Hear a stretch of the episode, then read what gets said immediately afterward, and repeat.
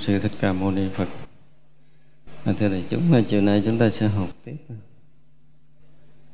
Trên đây là đại bồ tát đem thân mạng cúng dường đức phật rồi hồi hướng thiện căn cho tất cả chúng sanh được vĩnh viễn ở trong nhà của tam thế chư phật chư phật tử, đại bồ tát đem thân bố thí cho tất cả chúng sanh, vì muốn cho tất cả chúng sanh đều thành tựu thiện căn, ghi nhớ thiện căn.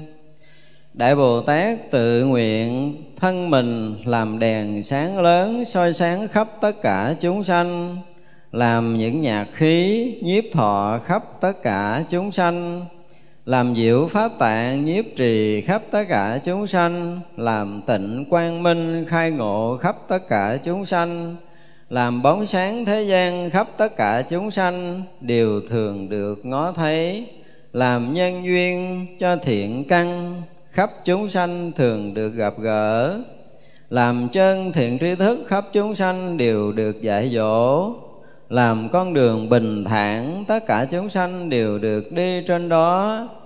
Làm chỗ hoàng bị vô thượng cho tất cả chúng sanh. Khỏi khổ được thanh tịnh. Làm mặt nhật sáng trong cho khắp thế gian được lợi ích bình đẳng. Bấy giờ đại bồ tát đem những thiện căn trên đây mà hồi hướng như vậy? Bây giờ chúng ta thấy là Bồ Tát bắt đầu đem thân để cho chúng sanh trên tất cả các phương diện. Thứ nhất là làm đèn sáng để soi sáng khắp tất cả chúng sanh. Và chúng ta thấy nơi nào mà bóng tối mà có đèn sáng để soi đường thì cái đó là bồ tát hiện thân. Thì như vậy là tất cả chúng ta đều là những người đi trong đêm đen sinh tử mà À, được gặp Phật pháp, được thấy đường đi lối về, tức là chúng ta được gặp đèn sáng lớn không? Đèn sáng lớn, tức là những cái gương hạnh của những cái vị tu hành trước, những cái lời dạy sáng suốt của những cái bậc giác ngộ, thì đó được xem như đèn sáng. Tuy vậy là không phải một đời, mà là đời đời được truyền những cái ngọn đèn của chánh pháp. Để tới bây giờ chúng ta vẫn còn được à, thấy con đường đi lối về à, thì như vậy là mỗi một cái đời mà có những người tiếp nối ánh sáng Phật pháp thì xem như là chư Phật chư Bồ Tát đã truyền ngọn đèn sáng để soi sáng khắp tất cả chúng sanh muôn loài. Thì cái cõi chúng ta cũng vậy cũng được ánh sáng của Phật pháp nhiệm màu chiếu sáng để chúng ta uh, mặc dầu là chưa có thực sự đạt ngộ giải thoát nhưng mà ít ra là mình so với những người khác một số những người không theo con đường giác ngộ giải thoát thì chúng ta vẫn có một cái ờ, cái hướng đi nó rất là rõ ràng ở phía trước của mình, tu như thế nào, sống như thế nào để đạt được sự giác ngộ giải thoát. Và nếu như thực sự trong chúng ta mà có ai đạt ngộ, tức là đã được gọi là gì? Kế thừa, được tiếp nối ờ, cái ngọn đèn giác ngộ giải thoát của chư Phật để có thể truyền dạy cho đời sau. Thì như vậy là mỗi một cái đời của một cái vị ờ, Bồ Tát xuất thế, thì tâm nguyện của các ngài là muốn gì có những người kế tục, có những người kế thừa ngọn đèn chánh pháp Thật ra một đời nào mà các vị đó ở cái khoảng mà cuối cuối đời mà chưa có người để truyền thừa thì là một nỗi lo lớn. Nếu không ngang đó, nó sẽ đoạn dứt cái con đường truyền thừa Phật Pháp. Thì cái này chúng ta nhớ đọc trong cái thiền sử ờ, của Trung Hoa là ngày ờ, tĩnh niệm thủ sơ. Mỗi chiều ngồi khóc, mặc vào chúng ngài cả ngàn thì thấy trong chúng không có ai có thể kế thừa được. Có một vị đệ tử đứng ra và thầy thầy coi con được không? Thì sư phụ cũng nói là ta cũng thấy ngươi được rồi, mà sao không thấy ngươi trình kiến giải cho ta nghe? Ông cứ trình ngày này qua tới ngày kia, sư phụ cứ ngồi lắc đầu rất là buồn quá, thôi đi. Đi ra rửa đường gặp người à, một vị thiện tri thức thì cũng gặp nhau nói chuyện rồi à, trao đổi qua lại. Cái thì uh, giống như ông vỡ lẽ quay trở lại. Và khi quay trở lại thì ông trình sư phụ sư phụ nói phải chi trước đây ngươi nói một câu vậy được rồi đâu có cần phải nói nhiều. Đúng không? Thế như vậy là khi mà nói đúng mỗi câu để thể hiện cái thế biết Phật pháp của mình thì xem như là cái gì? Người đó là cái người mà được kế tục con đường, cái mạng mạch của Phật pháp, được nói gọi là truyền đăng trục diệm. Ở trong nhà Phật nó có gọi là cái câu truyền đăng trục diệm. Có khả năng được nhận lãnh cái sứ mệnh truyền thừa chánh pháp. Không phải là cái chuyện ngộ đạo, là cái chuyện đơn giản. Ngay cái ngày mà người đó nhận đạo là người đó biết cái trách nhiệm bổn phận của mình là cái gì. Đối với cái uh, thầy mình đối với tổ đối với chư phật liền và đối với tất cả chúng sanh. Thành ra cái cái dạng mà truyền đèn này nó cũng giống giống như vậy tức là chư bồ tát luôn luôn soi sáng thế gian này bằng cái trí tuệ giác ngộ của mình để có thể là trao truyền cái ánh sáng giác ngộ giải thoát cho một người nào đó. Thì đó là cái sứ mệnh của chư Phật và chư Bồ Tát đến với thế gian này. Làm những cái nhạc khí cụ để nhiếp thọ khắp tất cả chúng sanh cái này là bắt đầu nó qua tới cái gì? À, cái cái lễ nghi lễ là có những cái khí cụ giống như là à, chuông rồi à, trống rồi kèn này nọ kia về tất cả những cái nhạc lễ ở trong nhà Phật á. Thì vậy là trong nhạc lễ mà chúng ta thấy có những cái à, bình thường chúng ta không thấy cái này đâu. Nhưng mà tới cái lễ gì? Chúng ta tới mấy cái đại giới đèn á. À, rất là tất tất cả những cái loại nhạc rồi lễ tất cả mọi thứ. Thì đó cũng là cái cách mà để cho người ta nhiếp tâm để có thể ờ, cái người bình thường trong những cái lễ nghĩa bình thường thì ờ, chúng ta thấy nó không có gì đúng không? Nhưng mà thấy ờ, bắt đầu có bảo cái có tràng khoan có dù có lọng có trích có vê rồi bắt đầu nhạc lễ kèn trống đi theo là người ta biết. Thế nào là cũng là một cái buổi lễ rất là trang nghiêm thường ở trong uh, nhà chùa chúng ta là rước những cái bậc tôn túc trong tất cả các đại lễ mới có đủ tất cả những cái khí cụ đó. Nên trong chùa chúng ta có những cái được gọi là pháp khí, tức là chuông với mỏ, thì không thể ai cũng có thể đụng tới, không có thể ai cũng có thể đánh được. Trong chùa có nhiều khi là người ta được phân công, người nào thì người đó mới được cầm chuông để đánh. Ờ, bên gọi là duy na bên việc chúng trong tất cả các lễ là phải có cái là lễ thỉnh là sướng công viên thỉnh thầy này làm duy na thầy kia làm việc chúng gì đó. Còn ngay cả chuông trống bát nhã cũng vậy. Tất cả các nhạc khí ở trong nhà chùa những pháp khí ở trong nhà chùa nó được xem là pháp khí. Ví dụ như bây giờ cái tiếng chuông mình nghe nó rất là thường. Nhưng mà một cái người uh, tâm nó không được tốt mà mỗi tối mỗi đánh chuông, cái người tâm bảo thủ chấp trước rồi thế này thế kia, nó không có được thông, không được thoáng. Cái đánh chuông thời gian cả chúng mình, không phải chúng mình mà thiên hạ nghe cũng vậy, họ cũng cảm giác, họ cũng khó chịu, họ cũng bực bội, họ cũng chấp trước, họ cũng hơn thua. Họ không biết lý do gì. Ra tiếng chuông nó sẽ vang xa và ăn vào tâm thức của người khác là do cái tâm của người đánh chuông đó. cho nên nhạc khí không có đơn giản mỗi đêm mà chúng ta nghe đánh chuông đáng lý là chúng phải lựa người, chứ không phải ai muốn đánh chuông lên đó đánh. Người phải dùng cái từ là, nếu mà cái người mà không được tốt, cái tâm không được tốt, sẽ đánh đánh sẽ nguy hiểm cho chúng. Nếu không phải hở hở lại làm mà cầm cái dùi chuông đánh không được, không phải ai cũng được đánh. Nhưng mà tại vì mình à, tu thiền mình không có đặt nặng cái vấn đề đó à, cho nên thực sự thì phải hợp chúng rồi phải chọn lựa người nào đánh vuông, người nào đánh mỏ người nào đánh đả hồng chung. Và phải rất là rõ ràng cái người đánh đó phải tông tư như thế nào mới đụng tới cái nhạc khí trong Phật pháp. Tại khi mình người ta sử dụng nhạc khí ví dụ như đánh đánh trống bất nhã thì chúng ta sẽ để ý chúng ta nghe. Và cái tiếng trống đó nó nó giòn nó thông nó khác còn những tiếng trống nó nặng nề nó u uất nó khác cái tâm của mỗi người thanh thoát, đánh tiếng trống, một hồi trống chúng ta nghe khác, đánh tiếng chuông chúng ta nghe khác khác lắm. Chứ không có đơn giản là đụng tới nhà khí khí cụ ở trong cái nhà chùa đâu. Nhưng mà tại chúng ta chưa có qua cái cái bài học này.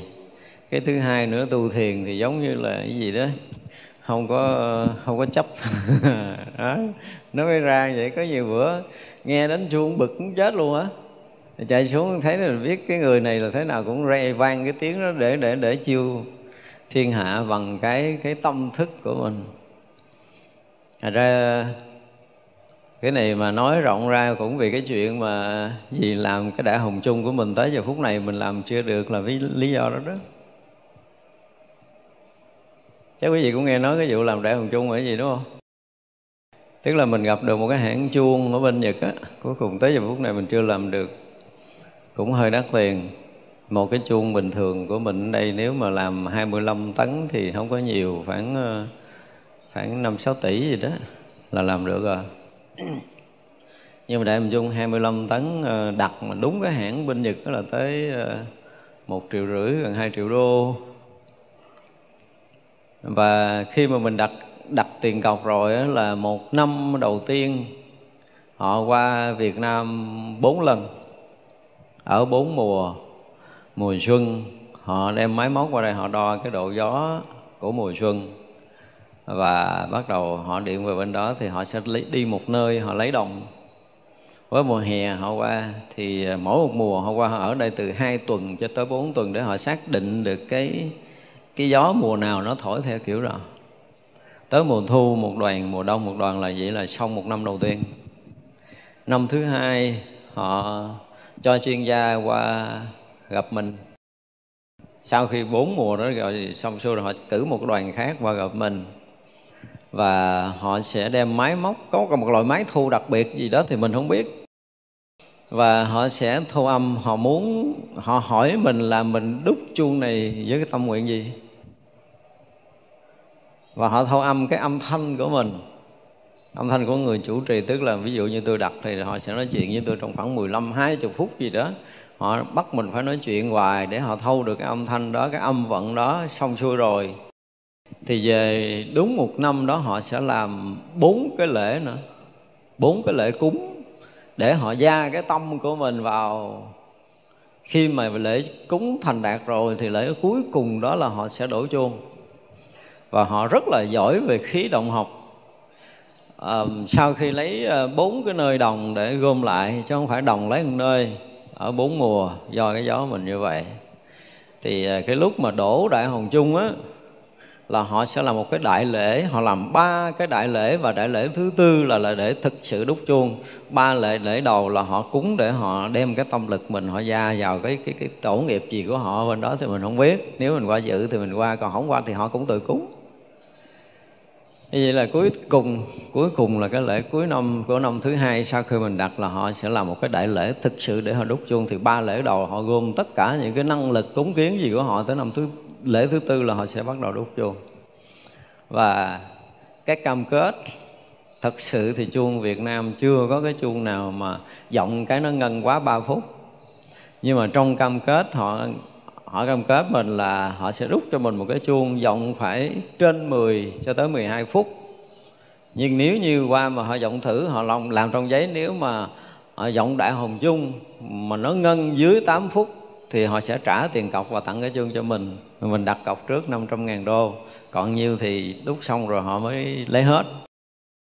Như vậy nếu mà ngân dưới 8 phút là xem như là mình có cái chuông không rồi không tốn tiền. Đó là cái thứ nhất cái thứ hai là ngược gió 10 km, đường chim bay, là tiếng chuông sẽ ngưng nghe cho mình nghe rất là rõ. Thì qua bên đây, sau khi họ đúng rồi, họ sẽ cho người qua tư vấn để cho mình treo cái chuông, xây cái tháp chuông như thế nào và treo chuông ở hướng nào đàng hoàng. Thì à, tới cái lúc mà họ treo chuông rồi, họ đứng đây thì cho người cầm điện thoại đi ra cái bán kính khoảng 10 km bắt đầu. Ở ngoài là đo đúng 10 km rồi thì điện báo ở đây sẽ vọng một tiếng chuông và mình đứng ở ngoài 10 km đó, mình ở đây ra tới Phước Thiền á, là mình sẽ nghe rất là rõ. Như mình đang nghe tiếng chuông vọng ngồi đây nghe như vậy thì báo là tôi nghe rõ rồi thì sẽ lấy tiền. Còn không là cũng cho mình luôn, không lấy tiền luôn. Đó là lý do mình muốn đúc chuông nhật. Nhưng mà cái thứ ba là gì? Nếu như mà cái chuông đó treo lên trong vòng 120 ngày thì cái tâm của mình là muốn cái gì đó, ông trụ trì muốn cái gì trong cái chuông đó thì sẽ thấy rằng chồng sớm và những người nghe tiếng chuông đó, ví dụ như mình muốn là cái làng này sẽ được thay đổi và tu tập, họ không còn làm ác, họ không còn hung dữ gì gì đó. Đại khái là mình có một cái tác ý như thế nào là tùy mình thì như vậy là sau 120 ngày, thứ nhất là chúng trong chùa đó sẽ tu như thế nào? Ví dụ mình muốn chúng chùa sẽ tu tốt thì sau 120 ngày là chúng trong chùa đó sẽ tu tốt và trong làng đó sẽ thay đổi theo cái ý của mình là họ sẽ sống thiện lương, họ sẽ không còn làm ác, làm gì đó. Thì vậy là sau 120 ngày thì sẽ thấy rằng cái tâm tư của những người đã được nghe chuông có thay đổi. Nếu như hoàn toàn mà không có thay đổi theo tâm nguyện của mình thì họ cũng sẽ trả tiền lại cho mình. Ôi người Nhật nó nghiên cứu cái này nó sâu lắm rồi, Cái hãng chuông hơn 1.200 năm rồi, không có dừa. Và ai đặt chuông thì mới đúc Còn không bao giờ đúc sẵn để bán. Không có chuyện mà đúc xuông sẵn để bán. Vì vậy là chúng ta phải thấy là Cái pháp khí gọi là pháp khí ở trong chùa, Nó vang động, nó sẽ mang để cái tâm của cái người chạm tới nó. Ví dụ như đánh cái von mình nghe nó rất là bình thường, nó ngân chừng nào ngân, nó tắt chừng nào cắt, không có đâu một cái người mà đứng trước đại hồng chung khi họ cầm đại hồng chung là họ sẽ rất là nhiếp tâm để giữ tâm họ thanh tịnh và cái sự thanh tịnh đó họ mới rung tay, họ nhịp vào cái chuông thì tiếng chuông nó ngân kèm theo cái tâm thanh tịnh của mình vang ra đại chúng, khiến cho đại chúng được thanh tịnh, chứ không phải là đánh cái bon là cái bon, hoặc là nhiều người đập chuông cứ bon. Tôi thấy mấy lần mà tôi đi ra, tôi thấy mấy thầy mà nghe đánh trống bất nhã, tôi hay chồm chồm chứ tôi coi có cái ông nào đánh trống bất nhã, ông đập trống chứ không có đánh.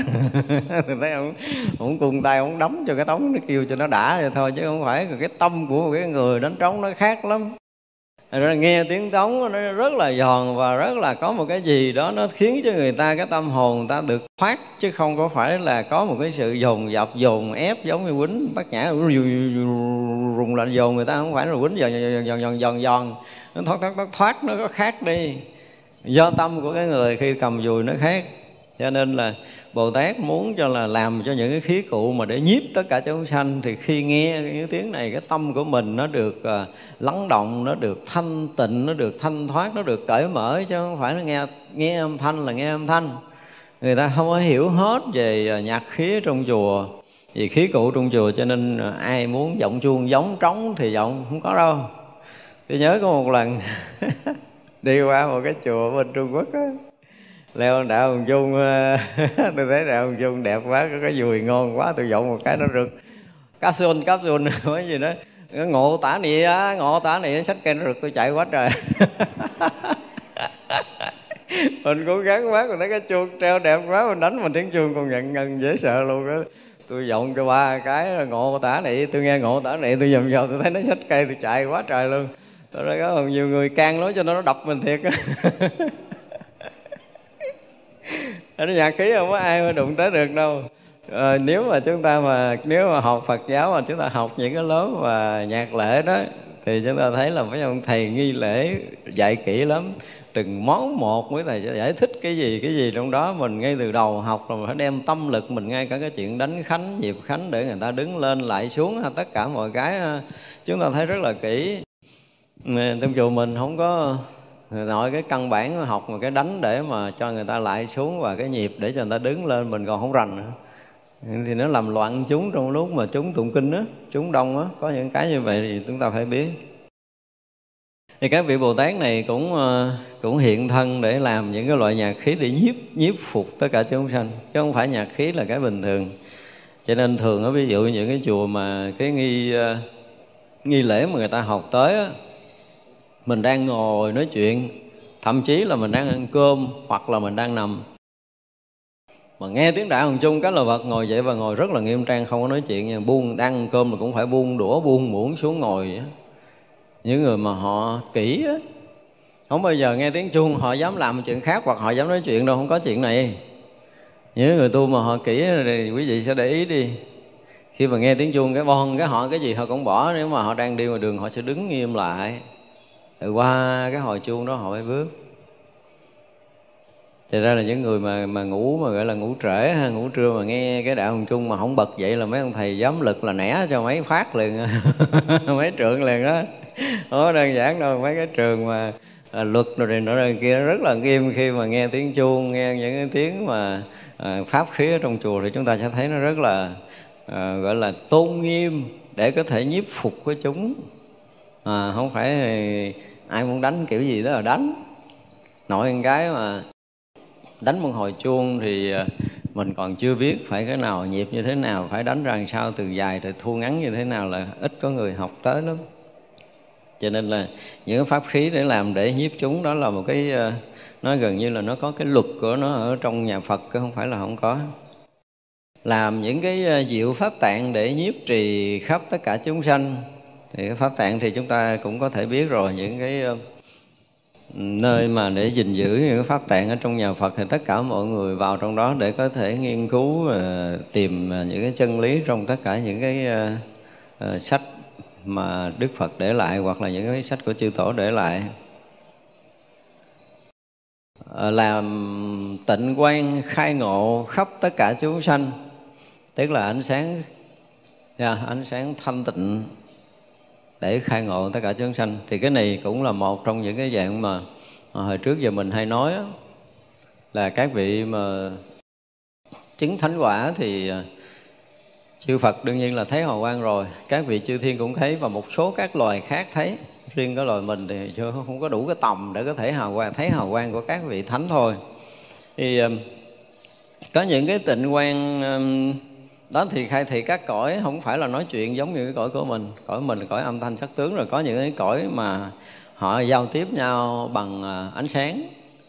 Như vậy là Bồ Tát sử dụng cái tịnh quan của mình để có thể à, dạy dỗ, để có thể khai thị chúng hội bằng ánh sáng của mình.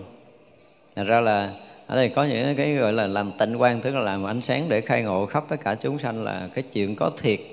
Cái cõi mình thì nó nghe cái ánh sáng để khai ngộ thì mình à, mình chưa có đủ cái lực để có thể cảm nhận nổi điều này. Thì xem như giống như à, không có với mình. Như một số cõi khác như ánh sáng nó rất là quan trọng. Ánh sáng rất là quan trọng ở ở cái chỗ gọi là tuyền tâm, ở cái chỗ khai ngộ, ở cái chỗ diễn đạt. Và họ diễn đạt cũng giống như mình ở đây mình nói tiếng thôi. Thì chúng sanh có những cái cõi họ tiếp nhận mạnh ánh sáng, họ có thể hiểu từng cách từng cách từng ờ, từng nhịp từng cái tia sáng của chư Phật chư Bồ Tát phóng là dạy cái điều gì họ sẽ tiếp nhận được Phật pháp ở đó. Làm nhân duyên cho thiện khăn khắp tất cả chúng sanh thường được gặp gỡ. Đó mình hay dùng cái từ là cái gì? À, thiện căn phước báo và nhân duyên đúng không? Với mình đó là cái thiện duyên của mình nhân duyên của mình chưa đủ. Mình ờ, hẹn ngày đó gặp một cái bậc tôn túc cái tự nhiên đi tới cổng, đi gần gần tới cổng chùa xì bánh xe. Giá bánh xe cái nó trễ giờ hẹn, rồi không gặp được. Nói vậy đó. Cái thiện duyên không phải dễ đâu, nói nói chứ mà gặp một cái vị thiện tri thức không phải đơn giản. Ở đây bồ tát sẽ tạo cái thiện duyên đó để cho mình gặp. Có nghĩa là cái mình thiết tha, mình mong cầu, mình được gặp rồi, và mình, thậm chí mình đã hẹn được rồi, thì bồ tát cũng sẽ tạo được cái thiện duyên đó để cho mình có thể gặp được thiện tri thức chứ không phải gặp thiện thức là dễ đâu. Thấy vậy chứ thực sự không phải là dễ tới cái ngày mà mình hẹn gặp rồi, mình tới mình cũng gặp thiện tri thức rồi. Nhưng mà gặp cái vị này tự nhiên nó, cái nghiệp của mình nó cản trở mình. Cái mình thấy của vị này cũng thường quá ta, đâu có gì đâu mình học ta. Và tự nhiên cái nghiệp mình nó khiến mình nó hỏi bậy bạ gì, chứ không hỏi Phật pháp nữa, chứ mất cười vậy đó. Rồi cái mình đứng dậy mình đi về. Mình về mình nói ông thầy đâu có hay ho đâu, tôi gặp ổng nói chuyện tào lao không à. Nó nói cái thiện duyên mình không có đó thì như vậy là khi mà chúng ta được bồ tát tạo cái thiện duyên này nó rất là kỳ lạ là chúng ta được gặp thiện tri thức uh, trong cái mong muốn của mình. Và khi được gặp thiện tri thức rồi mình đủ cái tâm để mong cầu chánh pháp. Và mình thiết tha mình cầu học và thị thiện tri thức cũng nghiêm túc dạy cho mình để mình thọ nhận chánh pháp. Không phải dễ đâu. Phải nói là ví dụ như có những người ngay cả những người ở trong chúng thôi thấy không? Đó, nhiều khi mình cũng phát tâm rất là mãnh liệt để mình muốn gặp thầy để chỉ cho mình một cái à, một cái công phu tu. Thì như mình tới không đúng lúc thầy không tiếp mình. Không đúng lúc nó cũng phải nhiều lý do không phải đúng lúc là không phải giờ nào gọi là đúng lúc cũng phải như vậy. Nhưng mà cái cái lúc mà mình phát khởi á thì cái à, cái nhân duyên để mà được học Phật của mình á khi mình gặp về thiện tri thức về thiện tri thức thấy mình à, cái lời cầu thỉnh của mình à, cái lời cầu xin để học pháp của mình nó không có nó không có phù hợp nhân duyên làm sao á. Ta nhìn thấy lúc này không có dạy đi mi được thôi từ chối. Mất thiện duyên. Lần vậy cái không được cái qua lần sau cũng đắp y tề chỉnh đứng chờ từ sáng tới trưa cái ông thầy thấy mặt mình cái ông thầy lắc đầu cái mặt mình nó lộ cái nghiệp gì á. Ông thầy không có dạy được. gọi là không có cái thiện duyên không phải đơn giản đâu. Mà mình phải kiên nhẫn, kiên trì nữa. Tới một cái ngày mà bồ tát cũng cũng tạo thêm cái thiện duyên đó, tác ý cho mình để ngày đó mình mới được thọ học. Thì ngày đó mình mới được là quỳ đảnh lễ trước một vị thiện tri thức để cầu học Phật pháp, chứ không phải là nói Phật pháp là được học. Mà mình với cái tâm đó thì mình không có lãnh hội được. Nếu như mình không thật sự quý pháp thì mình hỏi một lần, hai lần mình thấy rồi con thẹp với dẹp đi, khó khăn quá gì học Phật pháp gì đâu mà phải để người ta chờ đợi ngày này qua tới ngày kia, rồi nhiều lần, năm lần, bảy lựa cũng hẹn hoài, thôi dẹp, không có học nữa. Thì vậy là sao? Mình quý cái bản ngã, mình hơn quý Phật pháp, người ta có thể là bỏ thân mạng để cầu học, giống như Huệ Khả, phải đứng suốt đêm trong tuyết thì mới hy vọng sáng hôm sau nhận được đạo lý còn mình chờ có một buổi mà đâu có gì đâu. Mà cũng tự ái không học nữa là kể như hết thiện duyên. Cho nên là ở đây bồ tát thấy được cái chuyện này, cho nên bồ tát làm cái nhân duyên để cho cái thiện căn chúng ta và được gặp một vị thiện tri thức là đầy đủ cái thiện căn, đầy đủ phước báo, đầy đủ nhân duyên. Và lúc đó vị thiện tri thức mới nói đạo cho mình. Bình thường đúng giờ người ta có thể thuyết giảng cho mình. Thì những cái pháp hội đúng giờ thì à, nó cũng là cái thiện duyên còn nếu không á nhiều khi uh, chuẩn bị pháp hội rồi ông thầy ông cũng đi gần tới cái đạo tràng rồi cái ông cũng bị xẹp bánh xe. Ông không tới pháp hội được. Ngồi đây đó mà chờ hoặc là trời mưa ông tới không được vân vân tất cả những cái chuyện để ảnh hưởng tới cái việc mà gọi là cái thiện duyên của mình. Đó giống như là cái chuyện mà năm rồi cái ban hoàng pháp đi thăm các tỉnh miền tây. Tôi là cái người mà được uh, chọn giảng ở sóc trăng. Đưa mình vô một cái chùa gì sâu lắm mình không biết đường đi. Đi gần tới rồi cứ hỏi người này, hỏi người kia, hỏi người nọ, cứ chạy tới, chạy lui mà chạy vòng vòng vòng, gần tới chùa rồi mà chạy mất hết tiếng mấy, hai tiếng người ta về gần hết, còn lại mấy chục người. Thì vậy là mấy người mà bỏ ra về là không có thiện duyên để gặp mình. Nó có những cái cản trở để coi ai có cần cầu Phật pháp thì mình sẽ có mặt để mà nói chuyện. Thì đương nhiên là cái thời gian nó sẽ không cho phép mình nói nhiều nhưng mà đại khái là cái người mà còn kiên trì kiên nhẫn để chờ mình tới thì cái số lượng nó rất là ít. Còn những người mà nôn nóng tới nghe coi cái ông này nói gì để chờ chậm quá thôi nóng ruột đi về. Thì, thì đi về là không còn thiện duyên nữa. Tức là bồ tát không có tạo cái nhân duyên cho mình có được đầy đủ cái thiện căn để gặp gỡ một thiện tri thức. Thế gì chứ không phải mình tới pháp hội rồi. Giống như bây giờ là mình tới uh, cổng rồi thường ví dụ như là 7 giờ là tới buổi giảng cái ờ, đúng 7 giờ người ta phá cổng. Mình à, trễ trễ có một phút à mình không được vào để mình nghe tham dự. Thì đó cũng là cái thiện duyên mình không có. À, thậm chí cả cái thiện duyên là bây giờ mình nghe cái dạng ờ, trực tiếp này nè ha cái uh, mọi thường mình hoạt động rất là tốt cái mình để máy sẵn nó có đứa bé lại nó bấm đâu loạn xạ cái tới giờ mình bật lên mình nghe cái nó mất sống nghe không được. Là cái thiện duyên mình bữa nay nghe không được. Thế thì như vậy là bồ tát sẽ tháo gỡ tất cả những cái khó khăn trong cái việc mà chúng ta thân cận gần gũi thiền tri thức là tạo đủ mọi điều kiện để cho chúng ta được gặp. Chúng sanh mà một thường gặp thiện tri thức là không phải dễ nói vậy chứ không phải dễ đâu cái duyên của mình nó đủ rồi mới thể được gặp. Không phải là thiện tri thức làm khó của mình. Thiện thức là luôn luôn không có làm khó. Nhưng mà cái duyên nó phải đủ. Mà cái chuyện duyên phải đủ này rất là khó giải thích. Khó lắm có nhiều khi á. Bởi vì thiện tri thức thấy mình lúc đó cần phải nói câu gì, kiếm mình nói một câu. Mà lúc đó rõ ràng là mình không có sẵn sàng chuẩn bị rồi nha. Nhưng mà vị thầy vẫn phải nói mình câu, và lúc đó là mình nhận được một cái gì đó rất là ngon lành còn á nhiều khi mình cần cầu mà không thèm chỉ. Nó cũng vậy đó. Đó gọi là thiện duyên. Thật ra có những vị thiện thức họ quán gọi là quán căn cơ thấy rất là rõ là người đó phải gặp giờ đó để nói câu đó là người đó sẽ được chuyển cái tâm của họ. À, đương nhiên là không phải được ngộ đạo nhưng mà chắc chắn là họ sẽ có một cái sự thay đổi gì đó. Cho nên đúng giờ đó vị thiện thức sẽ tự động gặp mình. Và cái này là cái thiện duyên lớn á. Chúng ta mới được thiện tri thức tự kiếm mình chứ không phải là dễ đâu làm ờ, chân thiện tri thức khắp tất cả chúng sanh đều được dạy dỗ. Đó, thì vì vậy là bồ tát luôn luôn là các bậc chân thiện tri thức cho tất cả chúng sanh. Cho nên là ai mà đủ cái thiện căn để có thể được gặp chân thiện tri thức thì chúng ta sẽ được gặp và sẽ được dạy dỗ. Làm con đường bình thản cho tất cả chúng sanh đều được đi trên đó. Đường bình thẳng không có nghĩa là làm đường dưới lộ, đường lộ nha. nghe làm đường bình thản chúng sanh đi trên đó. Rồi hồi đó mà chúng ta nhớ ờ, hồi mà mình mới học ờ, cái gì đó, căn bản đạo là con đường á, đúng không? Cái Phật học phổ thông định nghĩa đạo là con đường. Thì con đường đó là con đường bình thản, tức nghĩa là nếu mà chúng ta học đạo, chúng ta hiểu đạo, chúng ta sống đúng với đạo thì cuộc đời của chúng ta nó sẽ gì? Sẽ bình thản sẽ bình lặng sẽ bình an mà đi suốt cái lộ trình tu tập giải thoát của mình.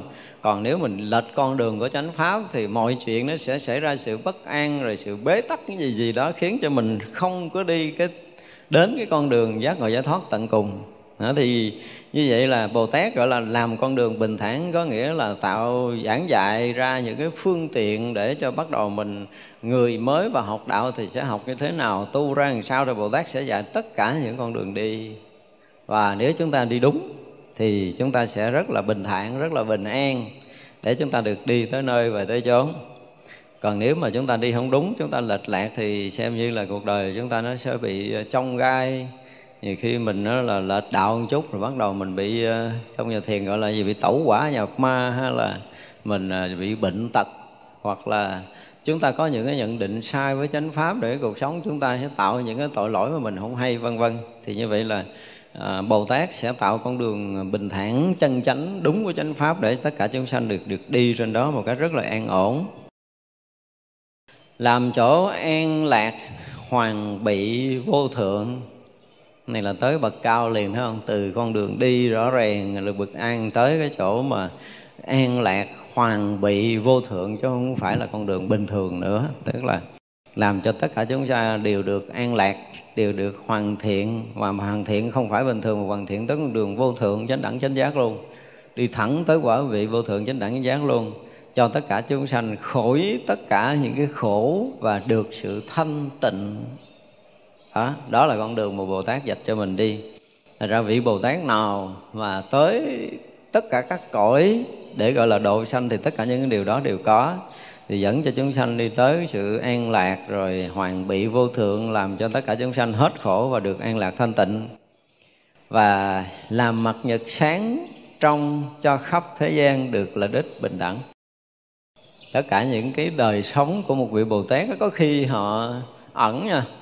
Họ chỉ dạy dỗ một người, hai người nào đó thôi, hoặc là một cái đạo tràng rất là nhỏ nhưng mà họ thể hiện tất cả những đạo hạnh thanh tịnh chói sáng của họ để có thể khai thị. Tại vì họ nhìn thấy là nhiều khi cái nhân duyên của họ chỉ độ của một người hoặc là ít người thôi à. Thì họ ẩn thân họ chỉ dạy rất là ít người.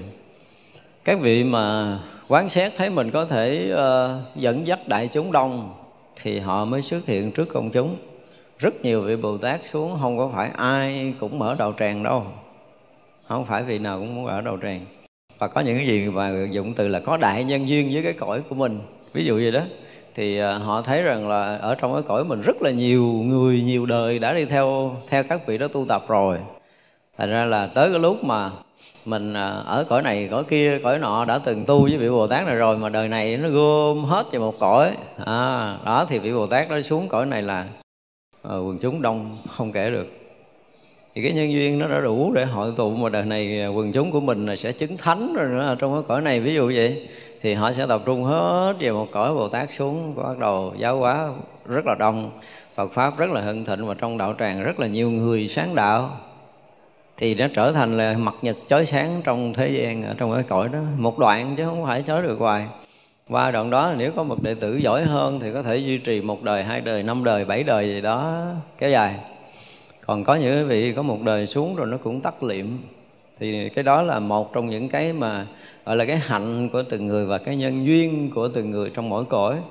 Nhưng mà bồ tát cũng quyết là mặt nhật, tức là làm ánh sáng để chói rọi thế gian, để làm cho thế gian được à, chiếu sáng bởi ánh sáng nhiệm màu của phật đạo để chúng ta có cái đường đi lối về. Bây giờ chư đại bồ tát đem những thiện căn hồi hướng như vậy. Nguyện cho tất cả chúng sanh thường gần gũi chư phật được nhập phật trí. Cái này nó cũng giống giống đoạn trước rồi đó, muốn cho chúng ta được thường gần gũi chư phật. Thì à, là những người mà đại phước đức, đại nhân duyên mới có thể được gặp phật. Mà rồi thương gần gũi chư Phật thì hết bàn rồi, phước đức, nhân duyên họ gần như được viên mãn rồi thì mới gần gũi, mới thân cận.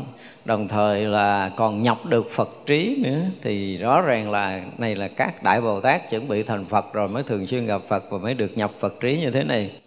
Thì những vị Bồ Tát này là những cái vị mà đã thường thân cận Đức Phật rồi. Và họ cũng đã chuẩn bị là chứng được Phật quả rồi. Cho nên ở cái tầng đó, các vị thấy cái lợi ích mà gần gũi thân cận Đức Phật và nhập được Phật trí một cách rất là dễ dàng. Đó ra là các vị muốn mình được như vậy. À, cái này là là những vị đại bồ tát chuẩn bị thành phật rồi mới muốn mình được ở cái tầng quá cao so với mình. Nếu mà nói bây giờ thì đối với mình đó là một cái tầng bậc rất là cao không phải là dễ để mà được gặp phật. Huống chi là thường xuyên gặp phật mà được nhập phật trí nữa được cái trí tuệ giác ngộ như chư phật là là thành phật mất rồi. Thì đó là một trong những người mà thân cận gần gũi với chư phật rồi mới có tâm nguyện này nguyện cho tất cả chúng sanh được à, trí tùy thuận trụ bực vô thượng giác. Trí mà trí tùy thuận mà trụ bực vô thượng giác. Rõ ràng là phật là chứ không phải là cái người à, bồ tát à, đại bồ tát chưa chắc được cái trí tùy thuận của phật đâu. À, đức phật mới tùy thuận cái vô thượng giác của mình mà gọi là cái gì? À, phân thân ở khắp tất cả các cõi để khai thị tất cả chúng sanh. Chứ còn người bình thường thì không được như vậy thì rõ ràng đây là một vị bồ tát mà chuẩn bị chứng nhập phật quả rồi mới có thể có những cái tâm nguyện như vậy. Nguyện tất cả chúng sanh thường ở trong pháp hội của chư phật, khéo điều phục tâm ý. Ở pháp hội chư phật thì khỏi cần điều phục tâm ý. Đúng rồi, gọi là thường ở trong pháp hội của chư phật. Chỗ nào đức phật thuyết pháp thì vị này cũng có, mới được gọi là thường ở trong pháp hội của chư phật. Và thực sự mà đã gần đức phật là những cái vị bồ tát lớn, không có bình thường. Mà chỗ nào đức phật có, mình có có nghĩa là cái vị này là đã, gọi là, thuần thục ở trong đạo lý rồi, thì không cần phải nói là điều phục tâm ý giống như cái người phàm như mình. Nguyện tất cả chúng sanh thực hành đúng pháp tắc, đầy đủ oai nghi của phật. Mấy cái oai nghi mình học ở sa di, là oai nghi 24 oai nghi đó không phải oai nghi của phật à quay nghi của vị sa di. Quay nghi của một người xuất gia. À, đệ tử phật. Còn oai nghi của phật là cái gì? Phật là chỉ cần là à, một cái ứng hóa thân của phật thôi là đi khắp mười phương cõi nước quan nghi của Phật là chừng đó, đúng không Phật muốn xuất hiện ở cái pháp hội của chư Đại Bồ Tát ở đâu thì chư Đại Bồ Tát đã chuẩn bị pháp hội xong xuôi rồi, hướng về Đức Phật, cầu thỉnh Đức Phật, thăng tòa thuyết pháp là Đức Phật liền hiện thân mà không phải là một pháp hội đó mà hằng hà, sa số pháp hội khắp pháp giới mười phương thỉnh Đức Phật và Đức Phật nhận lời thì đúng giờ đó, đúng phút giây đó, Đức Phật có mặt ở tất cả các pháp hội để mà giảng dạy cho tất cả chúng sanh muôn loài đó là oai nghi của Phật đó. Cái này mình học nói không? Còn người 24 quan nghi của sa di là không phải ăn đi làm sao đứng làm sao nói làm sao là không phải. Với đức phật là cái người mà gọi là giải thoát hoàn toàn. Thân lẫn tâm của đức phật nó không có bất kỳ một cái chỗ trụ nào. Quý vị không có tưởng tượng là một người mà thoát tục thoát trần á, một cái bước chân của họ nó gọi là nó phiêu diêu nó siêu thoát nó tự tại. Mình học tới mấy ngàn kiếp sau mình chưa bước được bước như đức phật bước. Đừng nói quay nghi phật khó học lắm trừ trường hợp là mình đã thực sự giác ngộ thân tâm của mình là hoàn toàn đã siêu thoát rồi thì đi theo đó mà học Đức Phật thì hy vọng là học được một chút oai nghi của Phật. Đây gọi là học oai nghi của Phật rồi nha nó phân tích rõ ràng chứ không phải là oai nghi của sa di. Hai bốn à, thiên oai nghi gì đó là mình học đó là oai nghi của một người mới tập vào đạo à, chứ không phải oai nghi của Phật. Thành ra mình được học về cái pháp tắc và oai nghi của Phật á Phật thì thật sự không có pháp tắc nào đâu hoặc là người gọi là cái gì? Siêu thoát hoàn toàn tất cả những cái quy lực, những quy củ, quy điều, phép tắc rồi. Mấy cái đó là không có dính gì với phật hết á. Nhưng mà ví dụ như cái tay của đức phật đưa lên là không bao giờ dư một chút nào. Cái cười của Đức Phật cũng không dư miếng nào. Cái nói của Đức Phật, cái đi, cái đứng của Đức Phật, tất cả đều tròn đầy, đều viên mãn, nó thể hiện đầy đủ cái phong thái của một bậc giác ngộ không bình thường. Nhưng mà mình á mình thấy rõ ràng là là khi Đức Phật đi là Đức Phật đưa tay lên tới đó dở chân ra làm sao cái mình bắt đầu mình bắt trước nó không phải là không phải là cái pha, gọi là cái phép tắc của Đức Phật không phải như vậy họ cũng có cái chuyện đó. Đó là cái mà tự tại tự do siêu thoát của một cái người hoàn toàn giác ngộ thì cái phong thái của họ hoàn toàn khác. Cho nên chúng ta có nhiều khi là mình à, đi chung với một người có tu á, mình sẽ để ý rất là nhiều thì mình mới nhận ra. Tức là cái cách mà họ nhấc chân, họ để xuống cái tay, họ đưa lên, đưa xuống cái nụ cười, cái tiếng nói, cái nhìn của họ, chúng ta thấy thì nó bình thường lắm. Nhưng mà nhìn đi, chúng ta sẽ thấy rằng, thấy vậy chứ mình tập đưa tay nó mình tập cũng không được nữa mấy cái, gọi là mấy cái người mà học rồi khiêu vũ không tập được, nó không phải đơn giản rồi cái nét siêu thoát nó thể hiện từ tâm. Còn mình thì bằng cái dính mắt để mình cầu học thua đức rồi. Mà nó không có được đâu. Cho nên là oai nghi pháp tắc của đức phật là oai nghi của những người vượt ngoài tam giới. Và một bậc giải thoát hoàn toàn với cái trí tuệ, vượt thoát và tâm hoàn toàn thanh tịnh, thì họ có những cái oai nghi. Ừ, nó vượt phàm siêu phàm vượt thánh không phải là quan nghi mười phàm nữa không có dễ gì mà chúng ta học được. Cái này là phải chờ tới khi mà mình thực sự giác ngộ giải thoát rồi thì mình mới nhận ra một bước chân đức phật là cái gì. Đó giống như khởi đầu của ờ, bản kinh kim cang á. Ngày tu bồ đề à, sau khi mà thấy đức phật đi khất thực về đức phật thọ trai thì nó thể hiện tất cả những cái cái siêu thoát của đức phật. Mà không biết bao lâu rồi tới giờ phút đó ngày tu bồ đề mới nhận ra. Và nhận ra xong là mừng lắm. Chờ đức phật thọ tay xong. À, Đức Phật rửa bát xong rồi Đức Phật bắt đầu mới ngồi kiết già thì ngày thu về mới đảnh lễ thưa đấng thế tôn. Người cầu đạo vô thượng chánh đẳng chánh giác thì làm sao để điều phục tâm làm sao để an trụ tâm? Tại vì thấy rõ ràng là cái cách cách đi của Đức Phật ấy, là cái tâm rất là thanh tịnh và Đức Phật đang điều phục cái tâm mình một cách rất là siêu thoát. Mà thực sự thì Đức Phật không có điều tâm. Ngài cái đề cứ, cứ cứ ngỡ là phải điều tâm. Nhưng mà cái câu hỏi đặt chính là gì? Ngươi cầu đạo vô thượng chánh đẳng chánh giác như cầu cái đạo thành Phật như như Đức Phật. Thì làm cái gì để điều được cái tâm mình? Và làm như thế nào để hàng phục được tâm? Tại vì thấy cái nét đi của Đức Phật là là coi như tâm đã được điều phục một cách trọn vẹn và hàng phục một cách trọn vẹn, là thanh tịnh một cách trọn vẹn, siêu thoát một cách trọn vẹn. Tất cả mọi cái ngày tu bồ đề thấy quá vượt với cái tầm của mình và không hiểu nổi cái cách của Đức Phật luôn nữa trong buổi sáng khất thực đó. Xúc động quá, không cách nào kiềm chế được. Nó phải đợi Đức Phật tỏ ra xong, nó quỳ đánh lễ, thưa liền, không chịu nổi đó những vị đại bồ tát, những vị đại thánh như ngài tu bồ đề vậy mà thấy đức phật đi trong buổi sáng đó mà hiểu không nổi.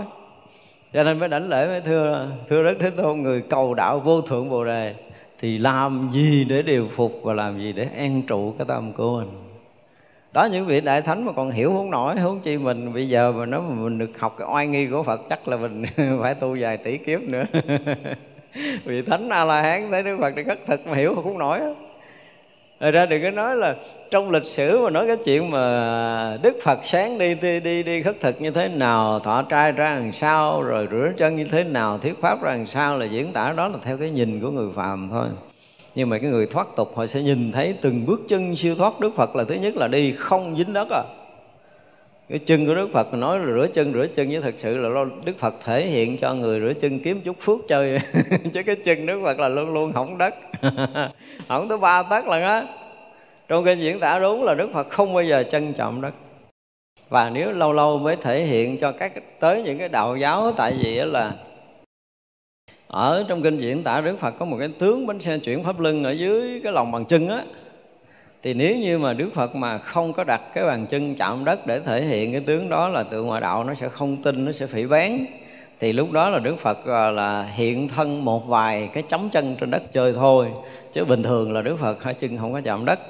Hoặc là đi tới một cái nơi đạo tràng nào đó mà ví dụ như một vị thí chủ đó mà Đức Phật thấy muốn tạo phước cho họ ha, thì như vậy là Đức Phật à, cũng sẽ cho cái chân mình chạm đất một hai cái. Tại vì thường thường mấy vị đại thí chủ là hay thỉnh Đức Phật tới là có một cái chậu để sẵn trước cửa gần cái cái cái tòa kim cang của của Đức Phật ngồi á nó ví dụ như bữa nay thỉnh lời Đức Phật ngồi đây thì cái cái cái cái tòa ngồi Đức Phật đây là họ để thẳng cái chậu thẳng cái sân.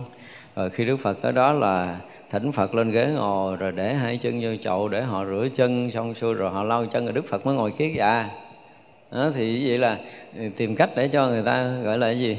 Có điều kiện tạo phước cho chúng sanh. Chứ còn Đức Phật không bao giờ bị nhiễm. Sau khi thành Phật rồi không có cái chuyện bị nhiễm, bị dơ. Giống như người phàm của mình là không có.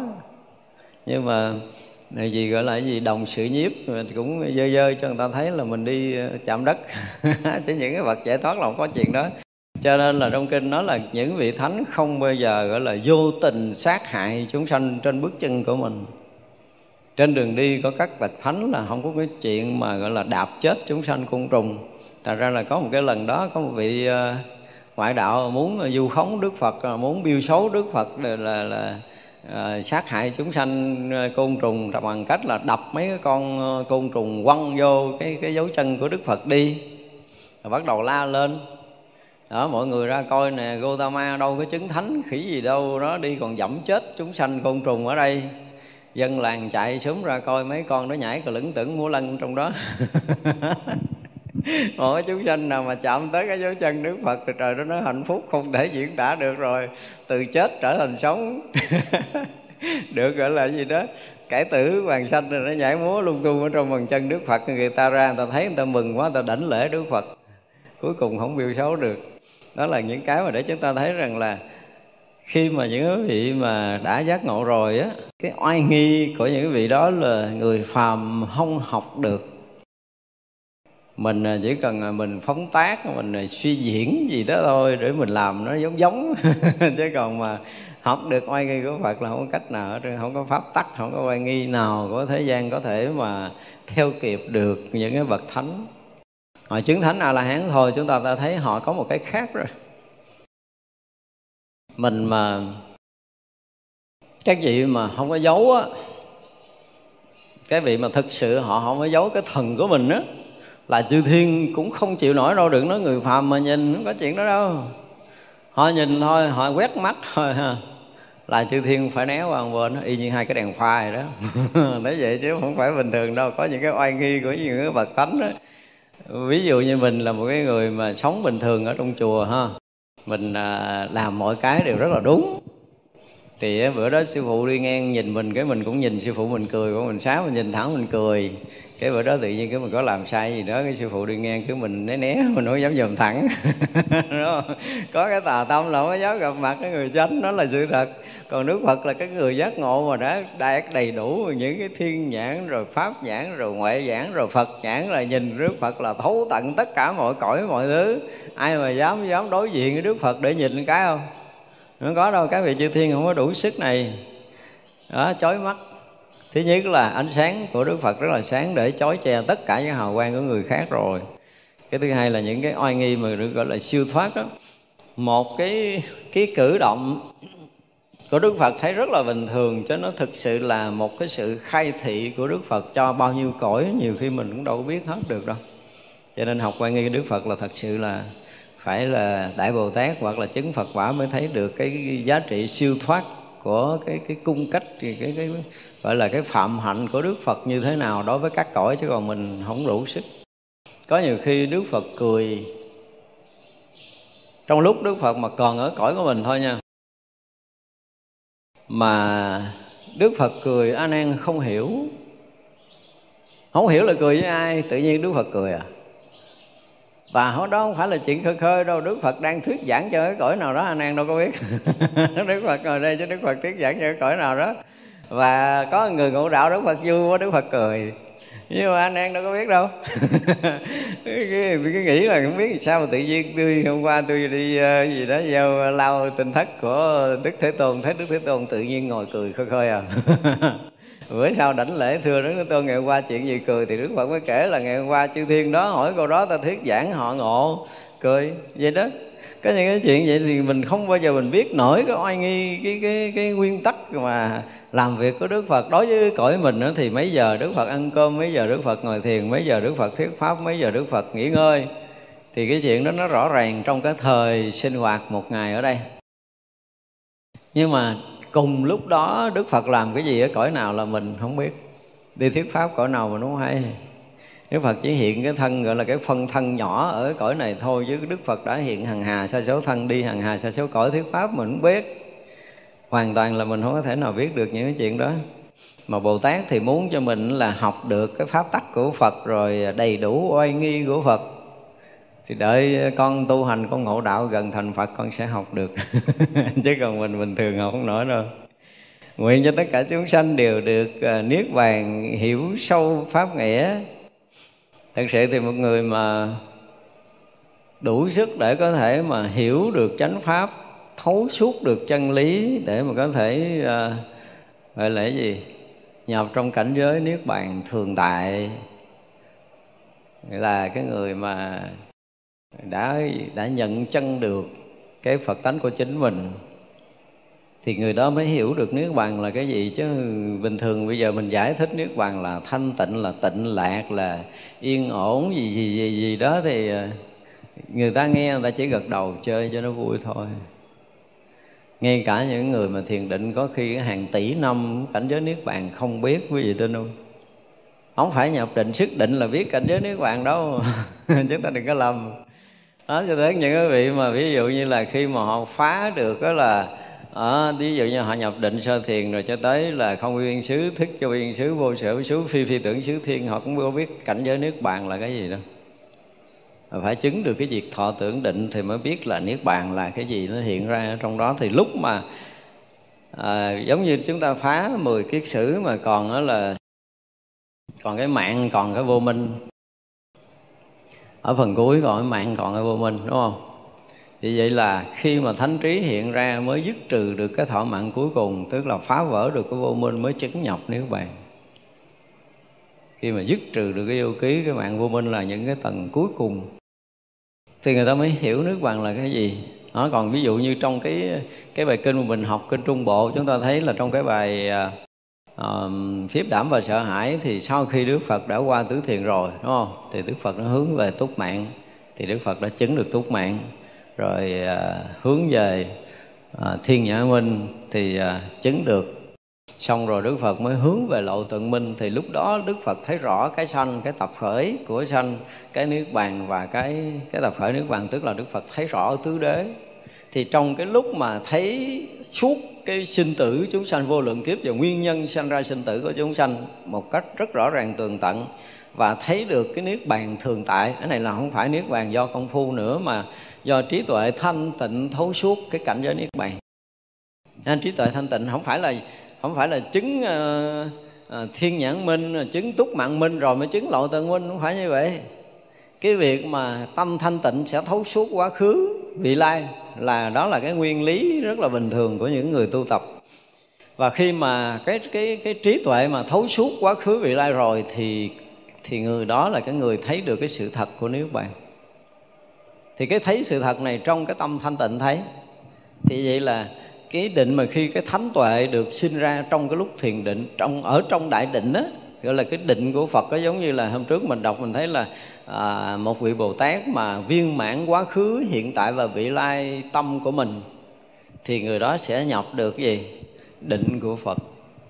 Như vậy là cái định Phật nó hiện ra là khi mình viên mãn hoàn toàn cái cái cái cái tâm nguyện quá khứ hiện tại vị lai của mình đã xong rồi thì người này đã thấu suốt hết tất cả những chuyện quá khứ hiện tại vị lai thì người đó sẽ thấy được cái sự thật của niết bàn sự thật niết bàn sẽ hiện ra với một người mà không còn bất kỳ một cái sự dướng mắt nào ở quá khứ, hiện tại và vị lai nữa. Họ hoàn toàn, họ thấu suốt cái chuyện của quá khứ, hiện tại, vị lai.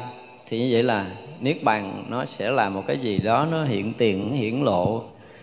Chứ không phải là à, mình à, mình tu để mình chứng, mình đắc, mình tạo ra được niết bàn. Không phải như vậy. Niết bàn là một cái gì nó sẵn đủ. Cho nên tất cả những vị thánh sau khi đã trải qua những cảnh giới thiền định có nghĩa là những cái mà Ờ, lọc sạch tất cả những cái mầm móng sinh tử vô lượng kiếp của mình.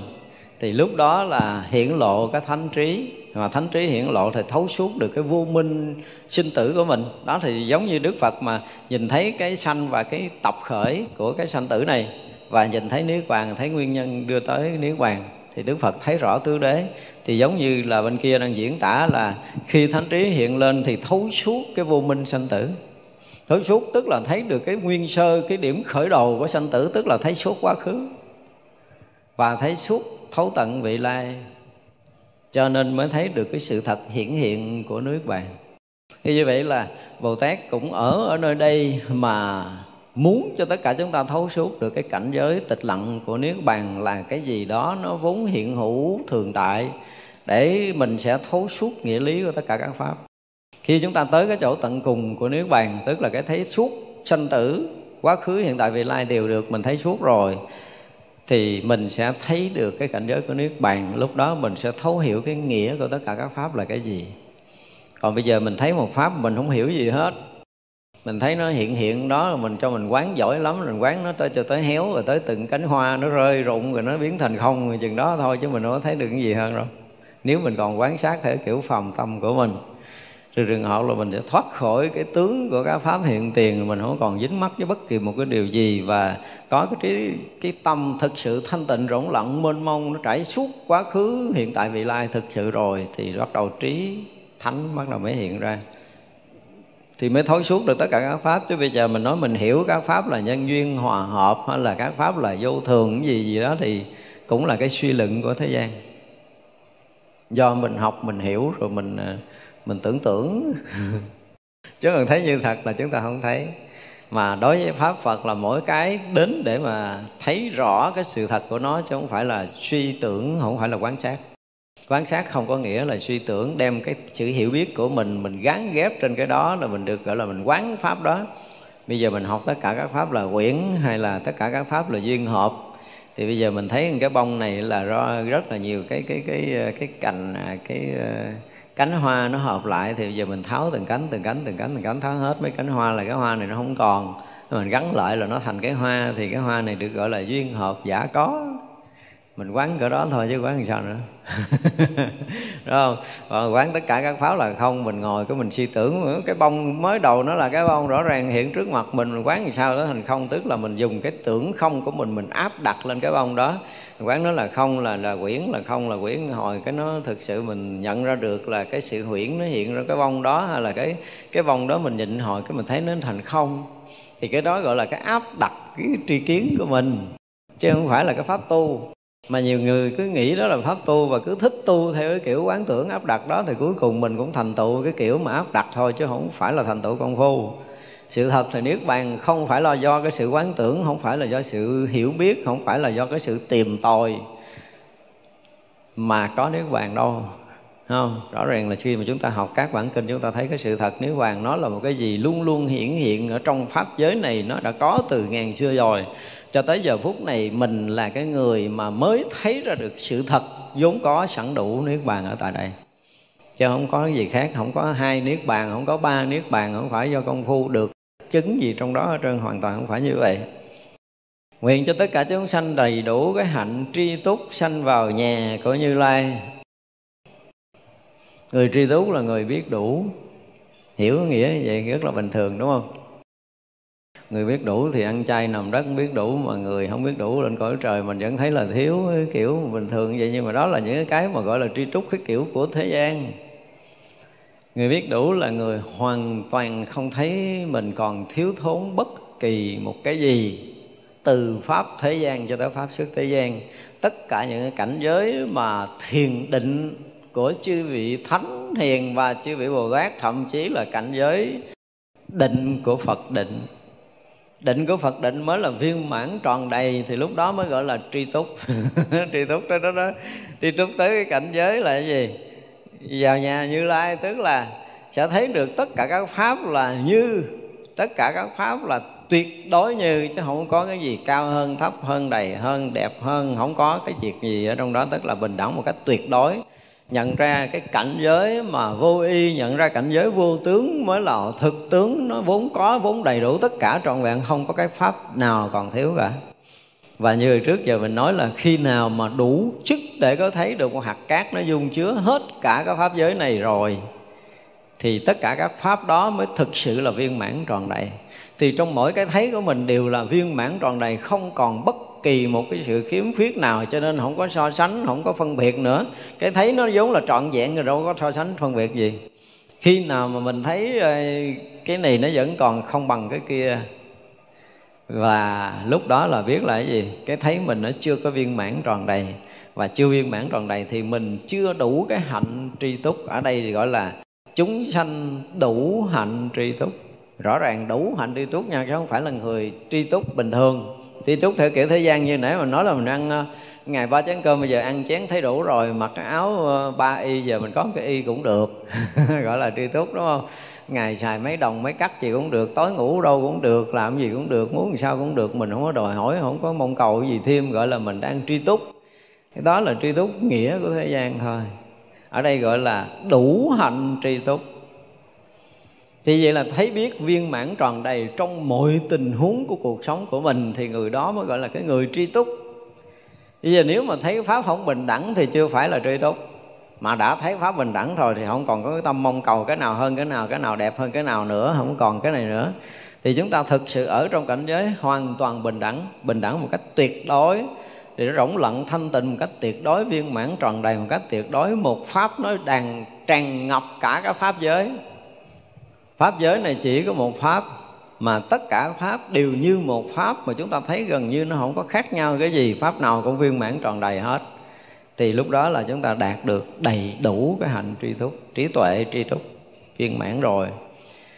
Thì mới thực sự ở trong nhà như lai mà ở trong nhà như lai rồi mới đủ cái tuệ mà thấy tất cả các pháp viên mãn tròn đầy. À, đó là cái điều mà sự thật khi mà chúng ta tới. Cho nên chúng ta thấy rõ ràng là mỗi vị bồ tát có cái cách cái cách lý luận về cái thấy của, của mình ở cái cảnh giới chân thật cái kiểu nói của mỗi người mỗi khác như vậy. Nên chúng ta học đây chúng ta nhìn thấy nhiều góc cạnh lắm để thấy rõ ràng là bồ tát muốn diễn tả cái cảnh giới thanh tịnh của nước bàn như thế nào. Rồi bồ tát muốn diễn tả cái cảnh tri rút ra làm sao cái chỗ viên mãn tròn đầy của phật đạo ra làm sao thì mỗi người có một cái cách diễn đạt rất là khác mà rất là siêu nguyện tất cả chúng sanh bỏ tham dục vô minh an trụ trong trí lạc của phật. Mình mà bây giờ mình bỏ cái tham dục, bỏ cái tham dục và bỏ cái vô minh đó, cũng dễ không? Ví dụ như mình có thể khởi cái tham, mình thấy đó là xấu, mình bỏ. Mình nghĩ là mình tu. Nhưng sự thật là mình à, bỏ không biết bao nhiêu à, tỷ kiếp rồi, bây giờ nó đâu có hết tham dục lý do là cái gì? Vô minh chưa hết. Vô minh không hết thì không bao giờ chúng ta hết cái tham dục. Vì chúng ta còn lầm chấp cái ngã này thì cái cái mà muốn để thỏa ngã thì không bao giờ nó dứt. Cái muốn mà thỏa mãn bản ngã của mình á, khó có thể dứt được.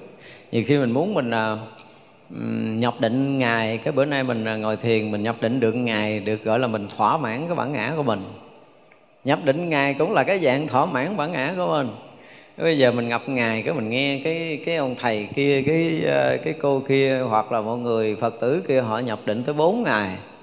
Cái mình thấy mình thua, mình bản ngã, mình bị tổn thương. Bữa nay mình quyết định nhập định 5 ngày để thắng người ta. Cái mình ngồi mình nhập định năm ngày. Thì đó cũng là cái dạng bản ngã chứ đâu phải là phá bản ngã đâu. Nhập định có khi nó chỉ là cái hình thức hơn thua có những người thấy là chúng ngồi 8 tiếng cái mình ngồi 12 tiếng. 12 tiếng cái mình tưởng mình tu tốt thật sự không phải đó gì bản ngã. Và rồi sau đó cũng suy sụp. Cũng giải quyết được chuyện gì. Đó cho nên là cái việc mà ờ, với cái nhà Phật là phải phá trừ được cái vô minh ngã chấp. Đó mới là cái chính và khi vô minh ngã chấp mà được phá trừ rồi đó, thì tất cả những cái tham tâm tự động nó biến mất chứ còn mình không phá được cái vô minh ngã chấp thì không có cách nào mình phá được cái tham dục đâu. Đó là cái mà chúng ta phải thấy được sự thật như vậy. Cho nên là ở đây dùng từ là bỏ tham dục à, và à, vô minh. Vô minh nó mới sinh tham dục. Tham dục từ vô minh sanh. Mà là và vô minh tức là cái lầm chấp ngã của mình. Cho nên khi nào mình phá trừ cái ngã chấp tức là phá trừ vô minh mà muốn phá trừ ngã chấp là chúng ta phải thấy rõ ràng là thánh trí hiện ra mới phá nổi. Chứ mình không có cách nào mình phá. Là chúng ta thấy là phá 10 kiết sử cho tới cuối cùng là phải thánh trí hiện ra, phải thấy rõ cái cái anh chấp nghĩa, cái mạng đó nó ngồi ở chỗ đó, nó chấp trước như thế nào mà cách rất rõ ràng, cái tự động nó tan biến. Tan biến mới chứng được cái thánh quả a la hán. Thì thánh trí hiện ra mới thấu suốt được cái vô minh sanh tử của mình chứ còn thánh trí không có hiện ra thì mình ờ, có quân, có quán kiểu gì đi nữa thì nó cũng còn nguyên cái đó thôi. Như nãy mình nói là mình chỉ mình áp đặt nó là quyển, là giả, là duyên hợp là gì đó thôi chứ mình không có thể nào đạt tới cái chỗ giác ngộ tận cùng được. Và khi phá được cái vô minh ngã chấp rồi thì mới an trụ được cái trí lạc của Phật. Tức là tận cùng cái an lạc và thanh tịnh của Đức Phật. Sau khi phá trừ vô minh thì mới hy vọng chúng ta thấy được cái chỗ tận cùng này còn mà không phá được cái vô minh ngã chấp thì cái chỗ mà an lạc của chư Phật mình không bao giờ mình nếm trải được. Cho nên Bồ Tát cũng muốn cho chúng ta tới cảnh giới này. Nguyện cho tất cả chúng sanh căn lành, tối thắng, ngồi tòa Bồ đề. Tức là cái mà căn lành của mình không có cái gì có thể so sánh được như sáng mình nói là gì? Cái cảnh giới thanh tịnh là tối thắng nhất, mà cảnh giới thanh tịnh là cái vốn có sẵn đủ của cái tự tánh của tất cả chúng sanh, của tất cả chúng ta. Cái đó là không có cái gì có thể thắng lướt nó được cả. Nó là cái gì đó nó là nếu mà nói căn lành thì nó là căn lành, nếu mà nói là thanh tịnh nó là thanh tịnh, nếu mà nói nó là chiếu sáng thì nó cũng chiếu sáng, nó là trùm khắp, nó là trí lạc trí tôn gì gì đó. Chúng ta được quyền dùng tất cả những từ ngữ, đúng không? Thì chỗ đó không có cái gì có thể bằng và chỗ đó chính là cái tòa bồ đề. Đó là cái cảnh giới giác ngộ của chư Phật, chư Đại Bồ Tát, các vị Thánh Hiền. Và nếu như chúng ta nhận ra được cái đó Thì chúng ta cũng nhận ra được Niết Bàn Chúng ta cũng nhận ra được cái cảnh giới giác ngộ tối thượng của chư Phật vân vân. Thì cũng từ cái chỗ mà thâm nhập được cái cảnh giới này Thâm nhập được tự tánh này Thì nó ra được cái cái cảnh giới gọi là tòa Bồ Đề. Và nói cái từ ngồi tòa Bồ Đề chứ thực sự là như sáng mình nói là mình không có ra khỏi được cái nhà của Như Lai. Khi nhận ra được rồi là chúng ta không có làm gì ra khỏi đó nữa. Và lúc này chúng ta chưa nhận, chúng ta cũng đã không ra khỏi rồi. Và nhận rồi mình thấy được một cái sự thật là là muốn thoát ra cả ngàn đời thoát không được không thoát được. Đó mới là cái chuyện kỳ lạ. Và ai mà một phen trong cuộc đời mình nhận ra được cái sự thật này, mình thấy, ủa, từ xưa giờ mình cũng chạy lúng túng, lung tung, quanh quanh, quẩn quẩn trong cái chân trời tự tánh của chính mình, chứ mình chưa từng có một lần vượt thoát. Tại ra nó không có lặng nó không có mất, nó không có khuất ở đâu, và không ai có thể che khuất nó, và không ai có thể làm lặng dứt, không ai có thể làm mất đi. Nó luôn luôn hiển lộ, luôn luôn hiện tiền nếu chúng ta nhận ra được. Thì như vậy là được gọi là ngồi tòa bồ đề đó, ở cái cảnh giới giác ngộ hoàn toàn tuyệt đối viên mãn thanh tịnh đó thì mới là cái người mà thực sự giác ngộ. Nguyện cho tất cả chúng sanh giết được giặc phiền não xa lìa lòng à, oán hại. Thì tới đây hạ xuống rất là thấp. À, giết giặc phiền não một thái độ hơn thua chống đối nên nội lòng. Rồi à, được gọi là mình công phu được gọi là mình tu thì thực sự cái này là cái nhìn của một cái người ờ, còn bị kẹt, bị vướng ở hai bên đó, mới có cái thái độ là giết, là trừ, là dẹp, là dọn, là khử, là đè nén, ôi tùm lum hết. Tất cả những cái thái độ hơn thua nơi tự tâm mình đều là những cái sai lầm.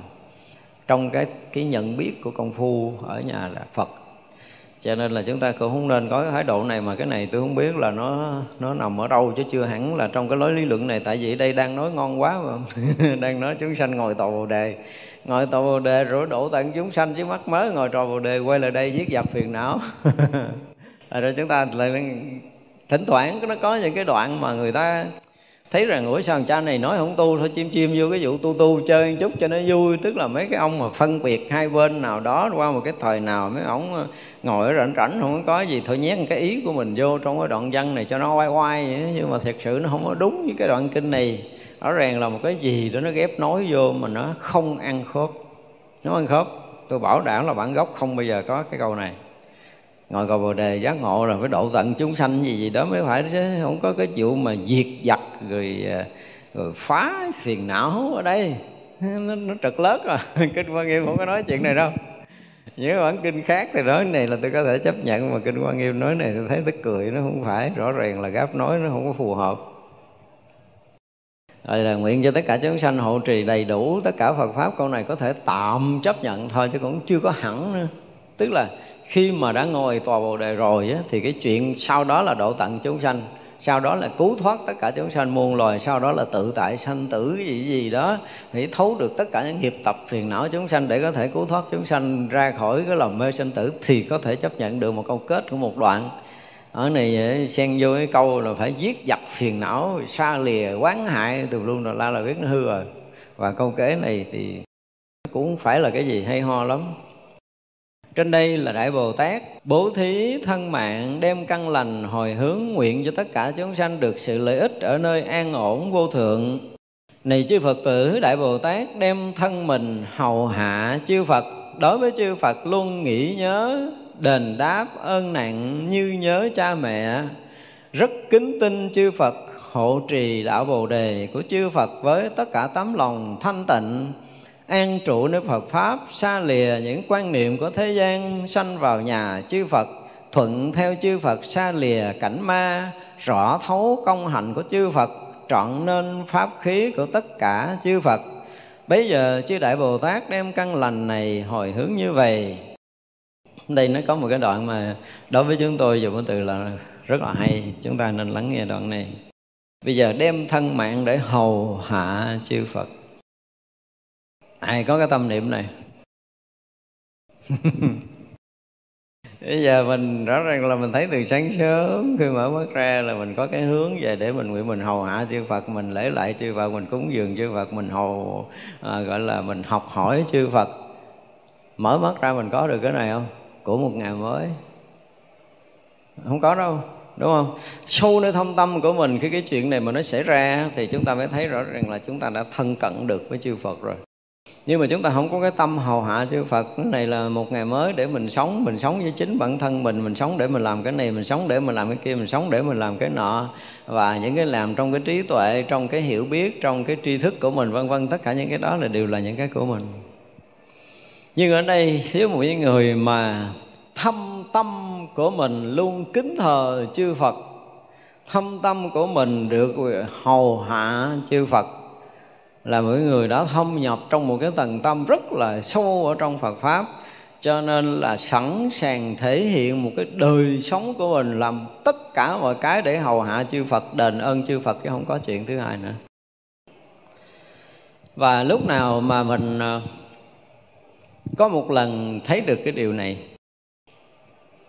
và đời sống còn lại này của mình mình nguyện sẽ cúng dường chư Phật, xin chư Phật sử dụng cái thân mạng của con để lợi ích chúng sanh. Ở đây Phật, muốn con làm cái gì? Muốn con sống tiếp, con sống, muốn con chết. Ngay đây con sẽ chết, không có nửa cái lời mà từ chối. Sống thêm trăm tuổi nữa cũng được, vất giả gian tuân gì cũng được. Theo cái sự dạy dỗ của Đức Phật, con sẽ tiếp tục lợi lạc chúng sanh trong đời sống này. Hoặc là Đức Phật muốn con ra đi, giờ nào cũng được, sẵn sàng phụng sự, đền đáp cái ơn của chư Phật và ngày nào mình không có làm được cái gì để lợi lạc chúng sanh cúng dường đức phật thì ngày đó mình rất là buồn. Buồn là mình không làm được cái chuyện gì hết mình nhớ phật quá, mình thương phật quá, mình muốn đền ơn đức phật. Và bây giờ không được gặp phật, thì gặp những người đệ tử, những cái chúng sanh đang có trong pháp giới mười phương này là con của phật. Thành ra mình nó có thể thờ phượng một người, Mình có thể giúp đỡ một người, Mình có thể làm lợi ích một người Là mình đang đền ơn đáp nghĩa Đức Phật của mình thương Đức Phật quá, không biết làm gì. Kính Đức Phật quá, không biết làm gì. Nhờ ơn Đức Phật nhiều quá, bây giờ muốn trả mà không biết trả cái kiểu gì. Đúng không? Trong lòng mình luôn luôn thao thức như vậy, cứ ngủ vậy. Mở mắt ra là chúng ta nghĩ phải làm gì để đền ơn Phật. Ngày hôm nay nhất định là phải làm được cái gì đó để đền ơn Phật. Và trước khi đi ngủ, mình cũng phải ngủ như thế nào, mình mới vô thiền định, mình thanh tịnh như thế nào để mình đền ơn Phật. Tức là nhất nhất những công chuyện, những hành động, những suy nghĩ, những lời nói gì gì dù rất là nhỏ của mình mình muốn hướng về để mình đền ơn Phật mình báo ơn Phật bằng tất cả những cái mà mình đang có. Thì vậy là ngủ thức, thậm chí cả chuyện làm mộng, ai hỏi mình muốn làm gì, tôi muốn làm cái gì đó để đền ơn Phật. Không có cái chuyện khác nữa. Đời sống này chỉ có cái chuyện đó thôi. Vì vậy là nhớ Phật như là nhớ cha, nhớ mẹ mình. Mình là một đứa con xa, quê cha, đất tổ lâu rồi, lưu lạc muôn phương trong lục đạo này để đi tìm cái gì? Tìm sự sống, tìm miếng ăn, tìm sự bình an, tìm hạnh phúc gì đó mà mình lầm đường, lạc lối đi quá xa rồi. Thì mình nhớ quê nhà quá rồi thấy chưa? Rồi sau mảnh đất phật là mình thấy mình nhớ nhung quá rồi. Đó thì mình có cái cảm giác đó mình mình không được thân cận, mình không được gần gũi, mình không được hầu hạ, không được đảnh lễ, không được cúng dường đức phật, không được là học hỏi đức phật với mình là một điều thiếu sót quá lớn rồi. Thì bây giờ là mình bằng mọi giá phải quay về à, quê hương chốn tổ của mình bên mảnh đất bình an ở bên chư Phật giống như là về à, quê hương để được gặp cha gặp mẹ của mình sau nhiều năm lưu lạc như vậy. Chúng ta luôn luôn có cái tâm đó. Mà ai trong cuộc sống này có cái tâm đó thì biết rằng là gì? Thiện căn của mình rất là lớn rồi. Về cái việc mà giác ngộ giải thoát là cái việc chắc chắn sẽ xảy ra trong cuộc đời này của mình còn nhiều người thấy hướng về Đức Phật mà vẫn thấy nó không có cái gì rung động, không có cái gì nhớ nhung, không có cái gì kính thương, không có cái gì thiện cảm hết. Không có cái cảm giác thân cận gần gũi Đức Phật giống như một vị cha của mình. Thì biết là mình còn cách xa với đạo. Đó là điều mình thấy rất là rõ.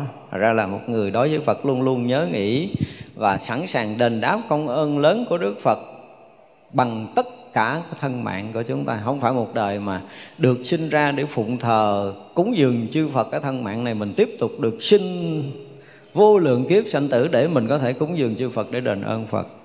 Đó người nào nó sẵn lòng được như vậy thì mới có thể à, thể hiện được cái tâm kính thờ cung kính và đền ơn Đức Phật.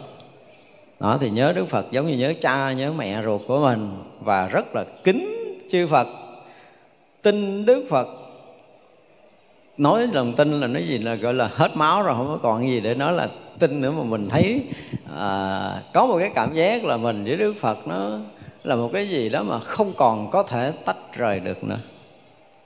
Dù sinh tử vô lượng kiếp mình biết chắc rồi mình sinh đâu mình cũng được gần gũi được học hỏi được ở trong đạo tràng của đức phật để mà tiếp tục tiến tu chứ không còn có cái chuyện khác nữa.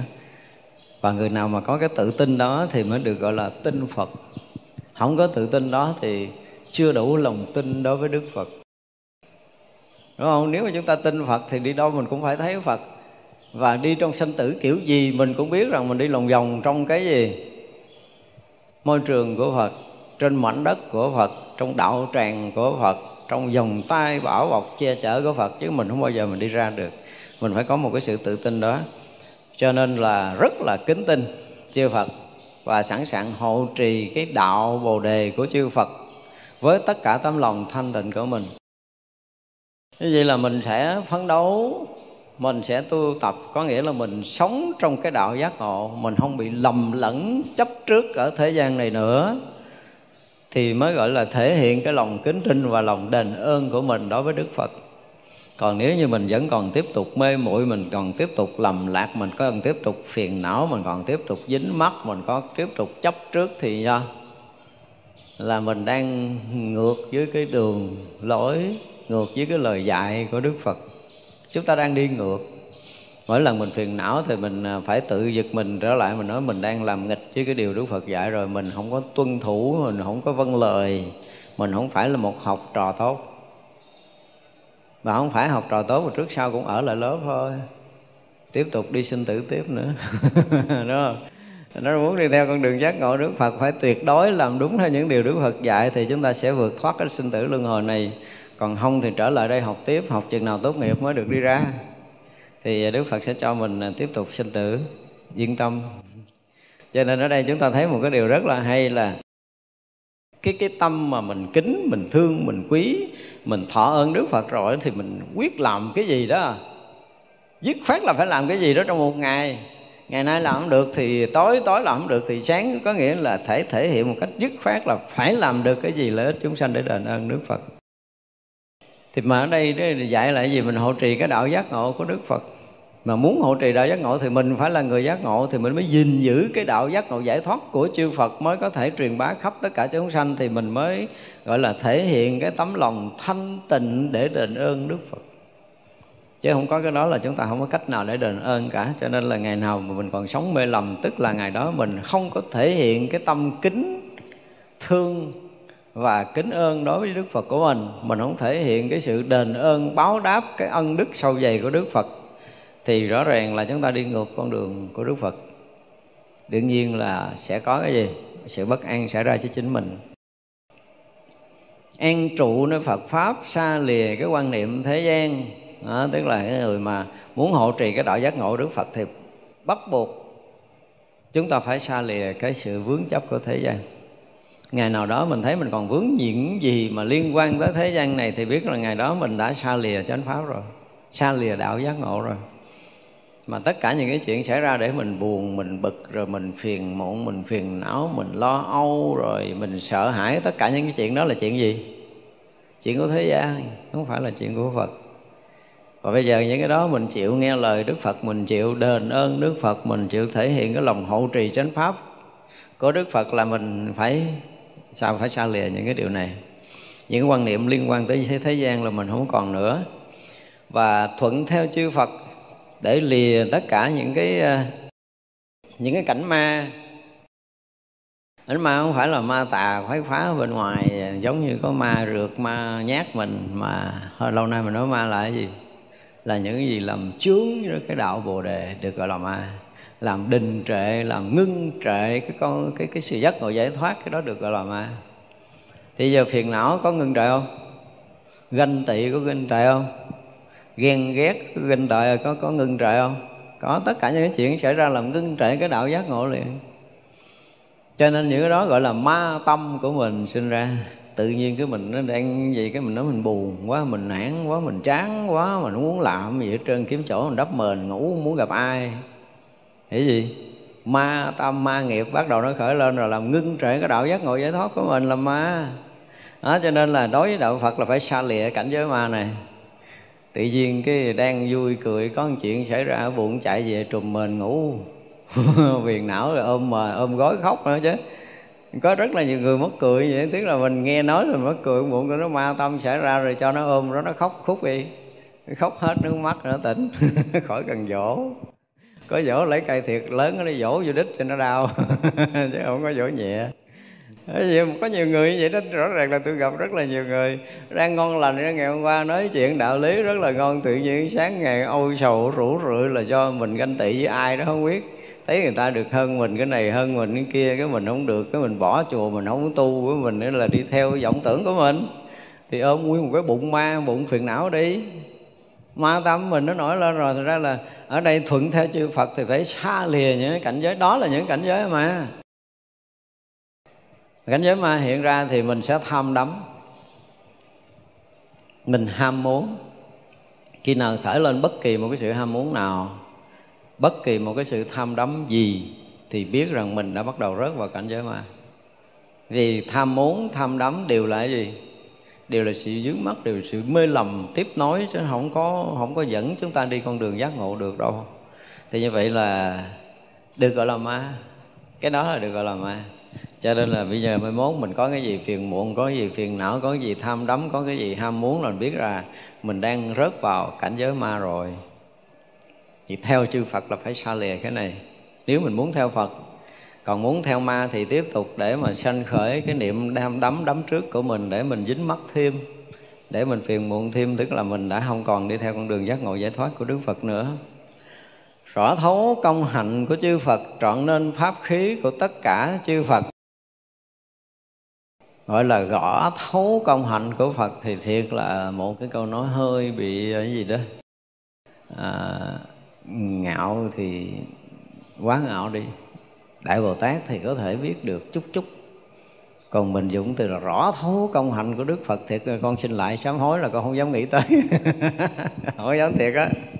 Học tới câu này nghe hơi bị rợn rợn người cà chớn quá, kiểu này không biết. Nhiều cái dịch cái dịch cũng quá lố vậy đó chư Phật mới có đủ sức gọi là rõ thấu chư Phật. Mình bây giờ mình là ai mà rồi rõ, rõ thấu công hạnh của chư Phật? Không có chuyện này đâu đừng có nói quá lố. Đúng không? Rồi là chọn nên pháp khí của tất cả chư Phật thì mình có thể làm pháp khí chư Phật để mình có thể lên chúng sanh có thể chấp nhận được. Mà rõ thấu công hạnh của Đức Phật thực sự mình không có đủ tâm một chúng sanh như mình không đủ trầm và các vị đại bồ tát chưa chắc đã rõ thấu hết công hạnh của chư phật. Trừ các vị đại bồ tát văn thù phổ hiện dị gì những vị đại trí lớn lớn cơ, mới gọi là rõ thấu được công hạnh của chư phật. Giống như nãy học oai nghi của phật cái đó. Đại bồ tát còn chưa hiểu hết cái oai nghi nữa chứ đừng nói rõ thấu công hạnh. Nó không có đâu, ha. Thật ra là xin sám hối con không dám nghĩ tới điều này. Con biết con, con con đang gọi là cái gì? Con đang học hiểu cái con đường giác ngộ những công hạnh giác ngộ giải thoát của đức phật để con lần mò con đi theo hiểu được cái gì làm đó. Mà rõ thấu tất cả công hạnh của phật thực sự thì không dám. Không có không có dám ngạo mạn tới mức độ đó. Thành ra nó có những cái mình đọc qua cái mình thấy mình hết hồn và cái điều này thì phải là chư đại bồ tát quyết tâm thâm nhập cảnh giới của chư phật tức là những vị mà công hạnh đã gần viên mãn rồi đó, khi nào mà các vị thâm nhập cảnh giới chư phật tức là nhập trong định của phật định đó rồi khi ở trong Phật định rồi thì tất cả những công hạnh của chư Phật quá khứ hiện tại vị lai đều hiển lộ mình thấy rõ. Thì khi nhập trong đại định đó thì mới nói chuyện này được. Còn chưa tới đó là dứt khoát là mà chúng ta không có hiểu gì được cái cái chuyện của Đức Phật đó. Cái ai nghiêng tí xíu của Đức Phật, chúng ta cũng không hiểu thấu nổi. Cho nên trở thành mà muốn trở thành pháp khí của chư Phật, thì à, cái câu trên là nó không phù hợp. Câu trên là cái câu mà nó thâm nhập trong cảnh giới của chư Phật để thấu suốt tất cả những công hạnh của Đức Phật rồi. Thì là người đã thành Phật quả rồi thì sẽ bỏ câu dưới, thì câu trên nó sẽ phù hợp. Mà nếu để câu dưới thì câu trên nó trở thành ngạo mạn. Và câu để thành pháp khí của Đức Phật tức là làm vật dụng dùng xài của Đức Phật. Ờ, à, đều mình sẵn sàng được Đức Phật sai bảo để mà làm tất cả những cái việc lợi ích cho chúng sanh trong các cõi. Thì rõ ràng là mình chưa có đủ trí để mà có thể thấy được trong cái cảnh giới cõi giới của chư Phật để rõ thấu công hạnh của Đức Phật đâu.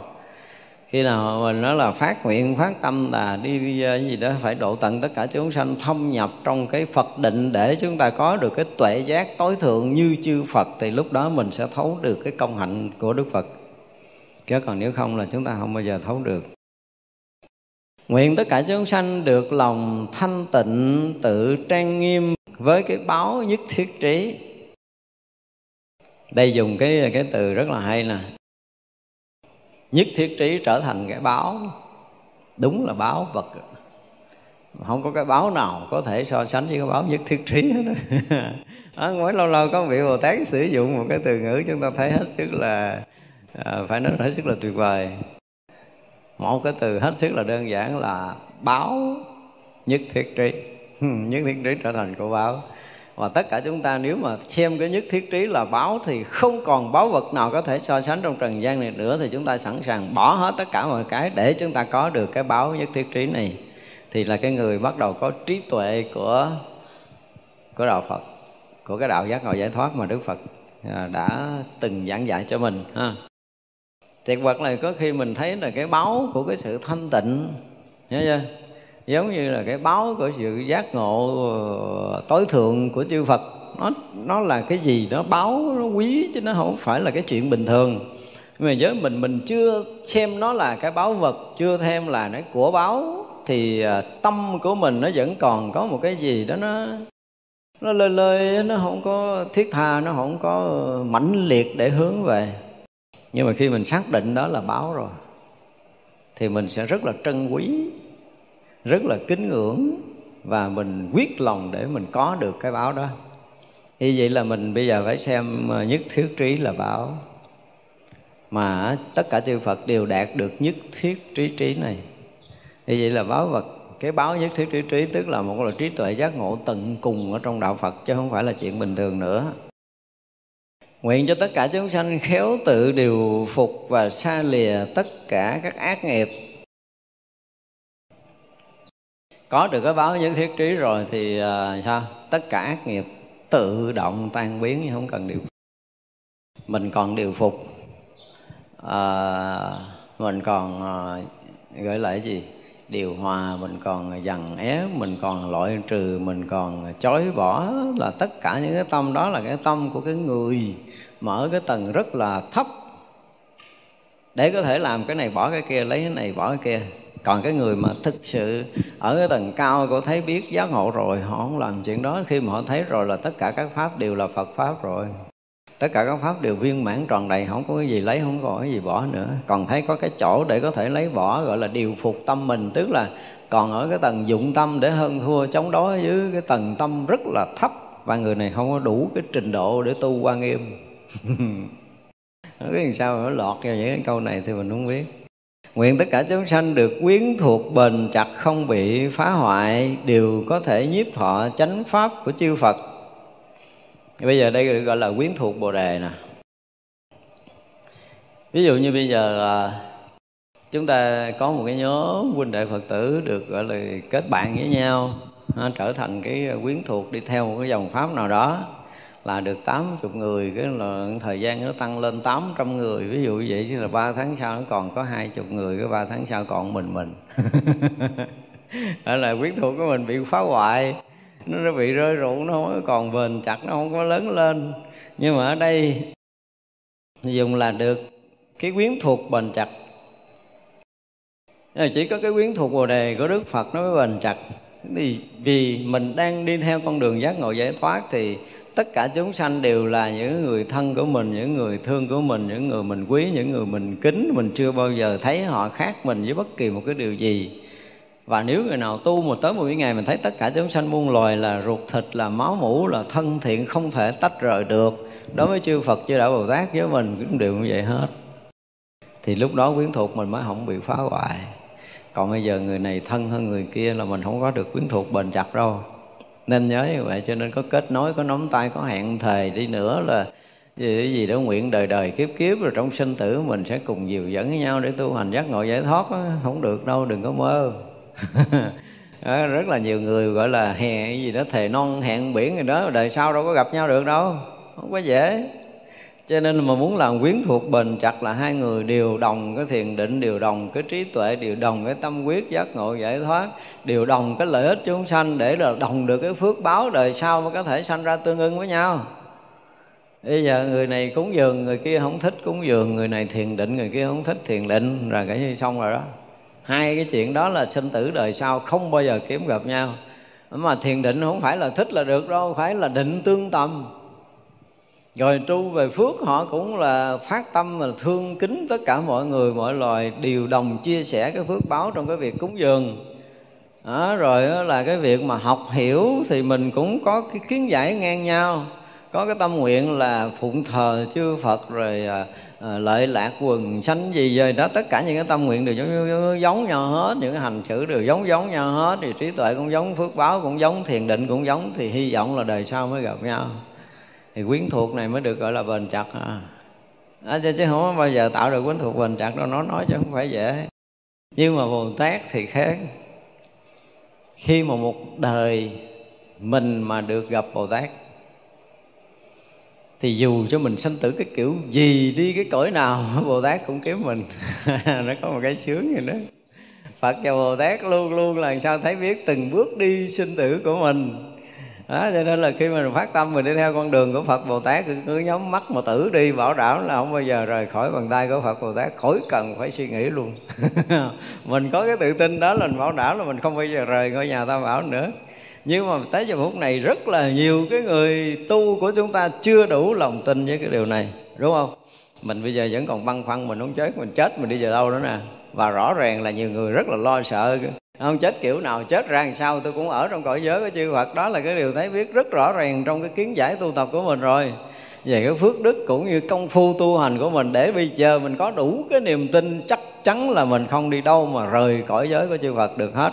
Thì giờ chết có sợ không? Không chết được thân cận gần gũi Đức Phật nhiều hơn bây giờ nữa.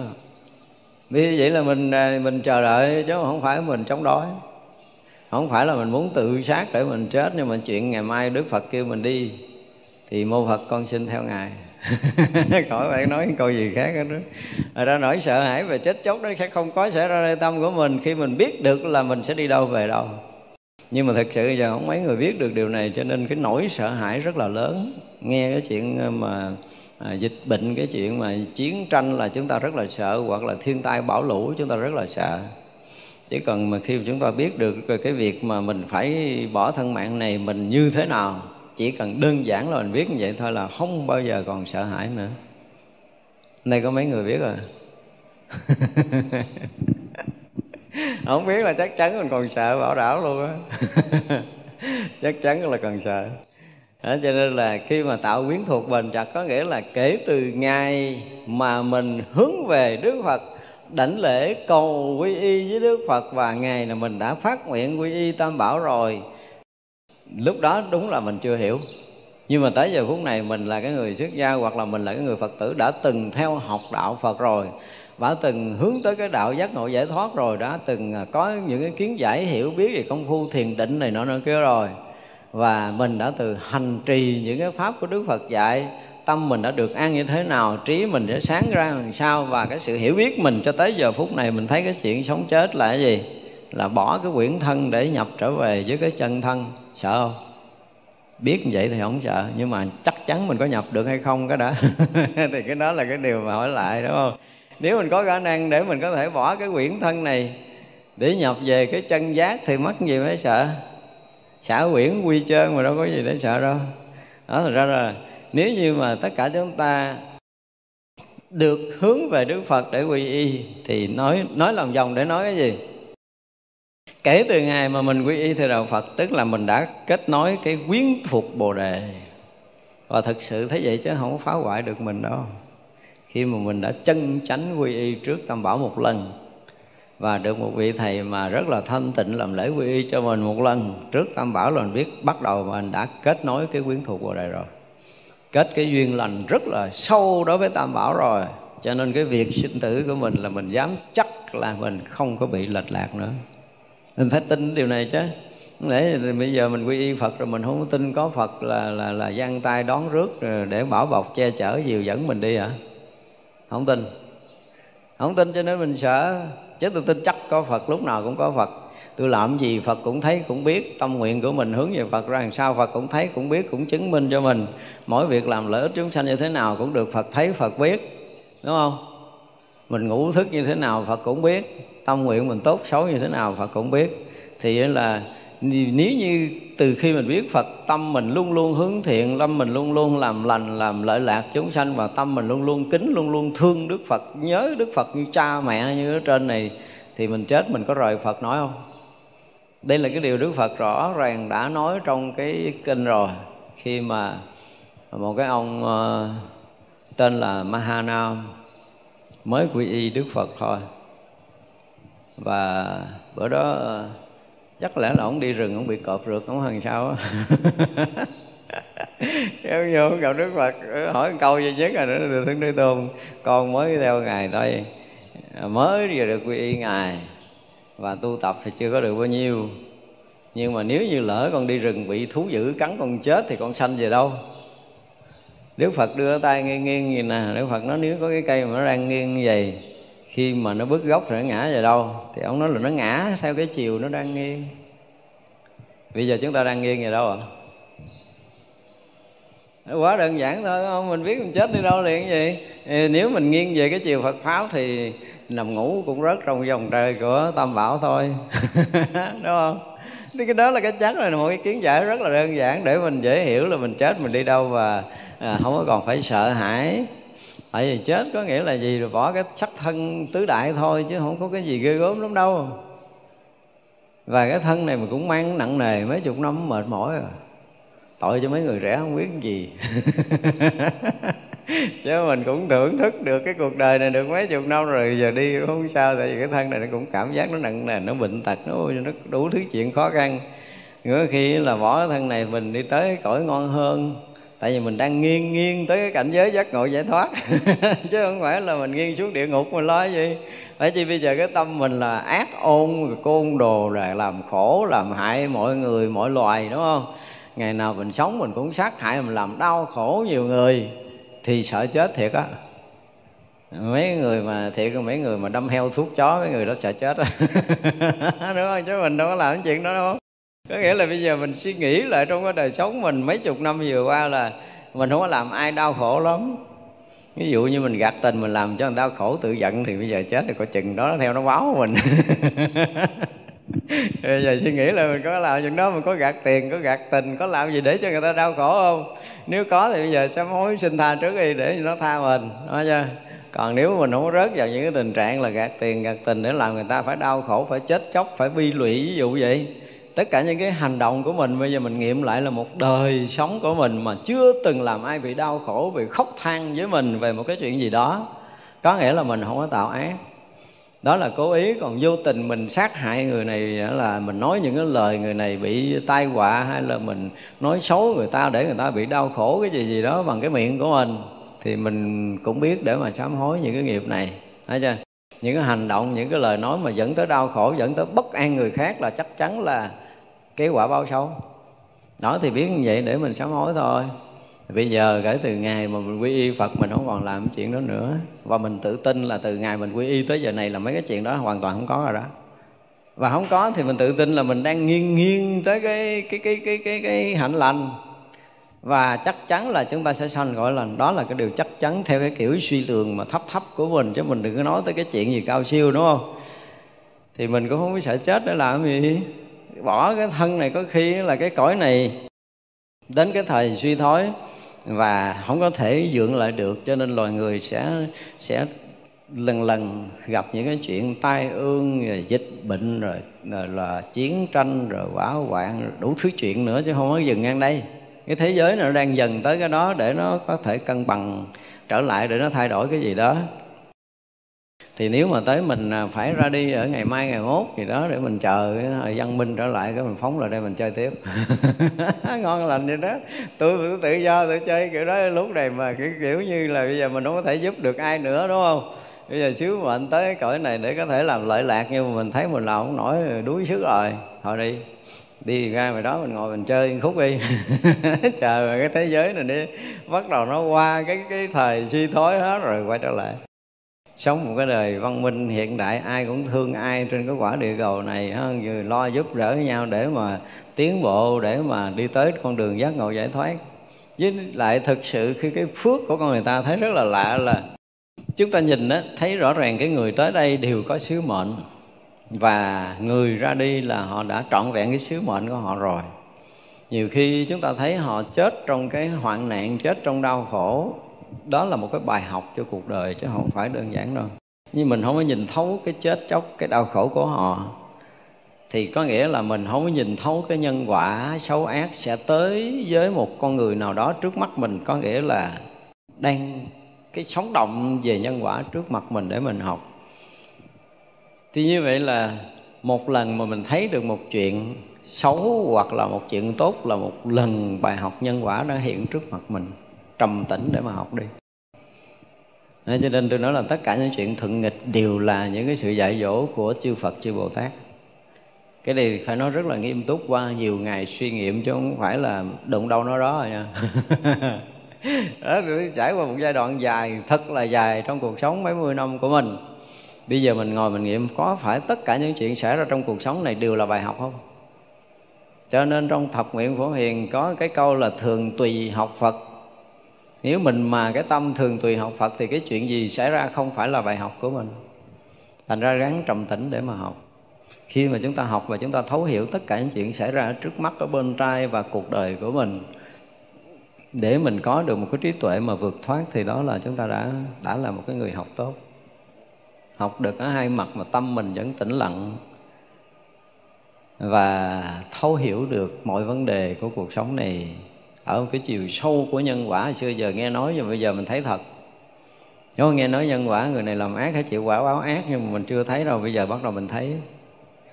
Thì à, cái nhân quả nó không phải là ai có thể thấy được cái chuyện xảy ra trong đời của mình.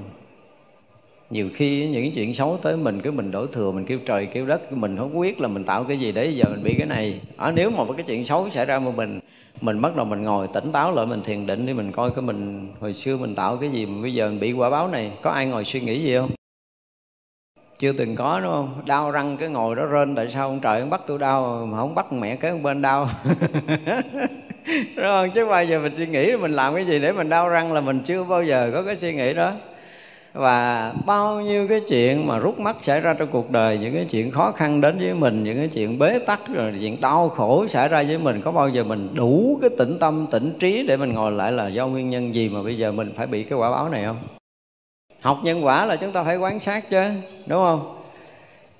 Cho nên là cái chuyện nhân quả của mình cũng như chuyện nhân quả của người đang xảy ra trong đời sống này, chúng ta hãy tỉnh đi, chúng ta sẽ nhận ra rất là nhiều bài học hay chúng tôi chỉ đơn giản là mọi người nên tỉnh để chúng ta có thể học tất cả những bài học của cuộc đời.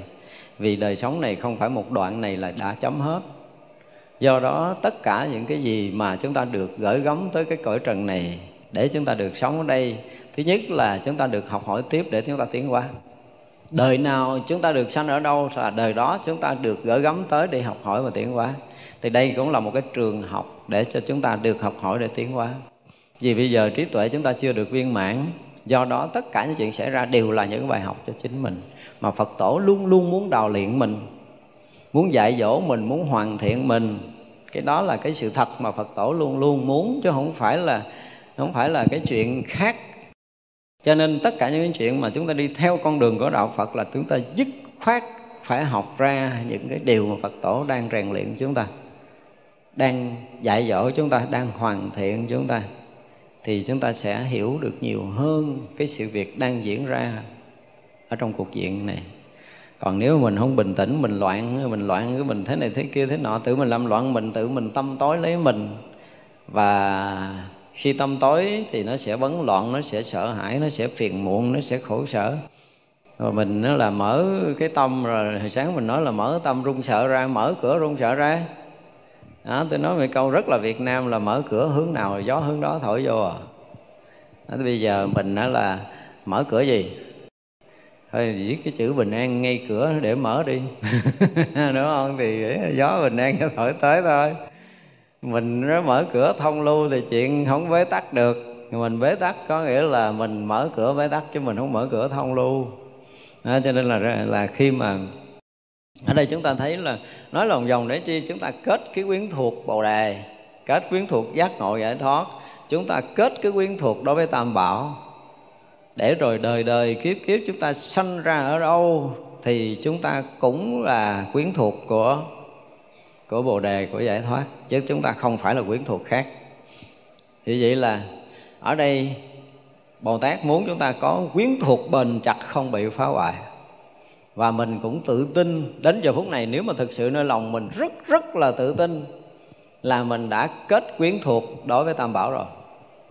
Và đối với tam bảo thì là không bao giờ bị hư hoại.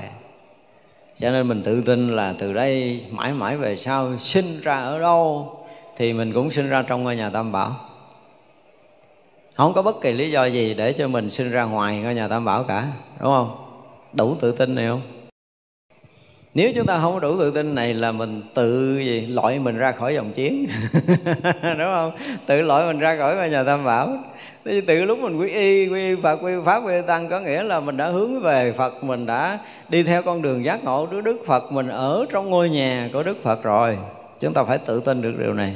Và tin được điều đó để chúng ta sống một cách rất là vững vàng ở cái thế giới này là chúng ta đang ở trong ngôi nhà tam bảo, đang được học những điều mà phật tổ dạy từ cái thuận cho tới cái nghịch. Mọi việc ở trong cái cuộc sống này xảy ra đều là những bài học mà phật tổ đang dạy chúng ta. Gán mà tĩnh tâm, học cho được, thấu cho được tất cả những cái lý sống này. Và khi chúng ta thấu hiểu được lý sống này rồi thì chúng ta rất là yêu cuộc sống này. Yêu không có nghĩa là chớp mắt, một chút chết, mình sợ hãi.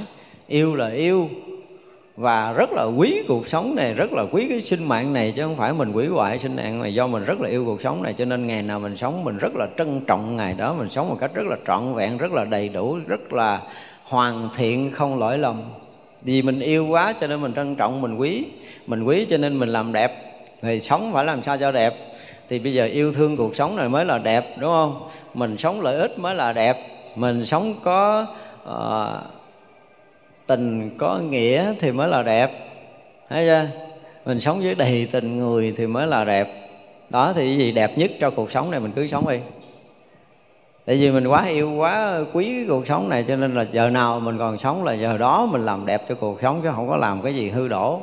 Không có làm cái gì có lỗi với cuộc đời này, với những người bạn đồng hành của mình trên cái hành tinh này. Đó chút vậy thôi, tức là mình chút kiến giải thôi, để chi? Mình cùng kết cái quyến thuộc bồ đề để đời đời sinh ra, mình được sinh ra tất cả mọi người, mình còn muốn tất cả mọi người đều được sinh ra trong ngôi nhà tam bảo như mình. Vì mình đã kết quyến thuộc bồ đề, không bao giờ bị hư hoại rồi, thì mong rằng là mọi người sẽ từ bây giờ được yên ở trong ngôi nhà tam bảo.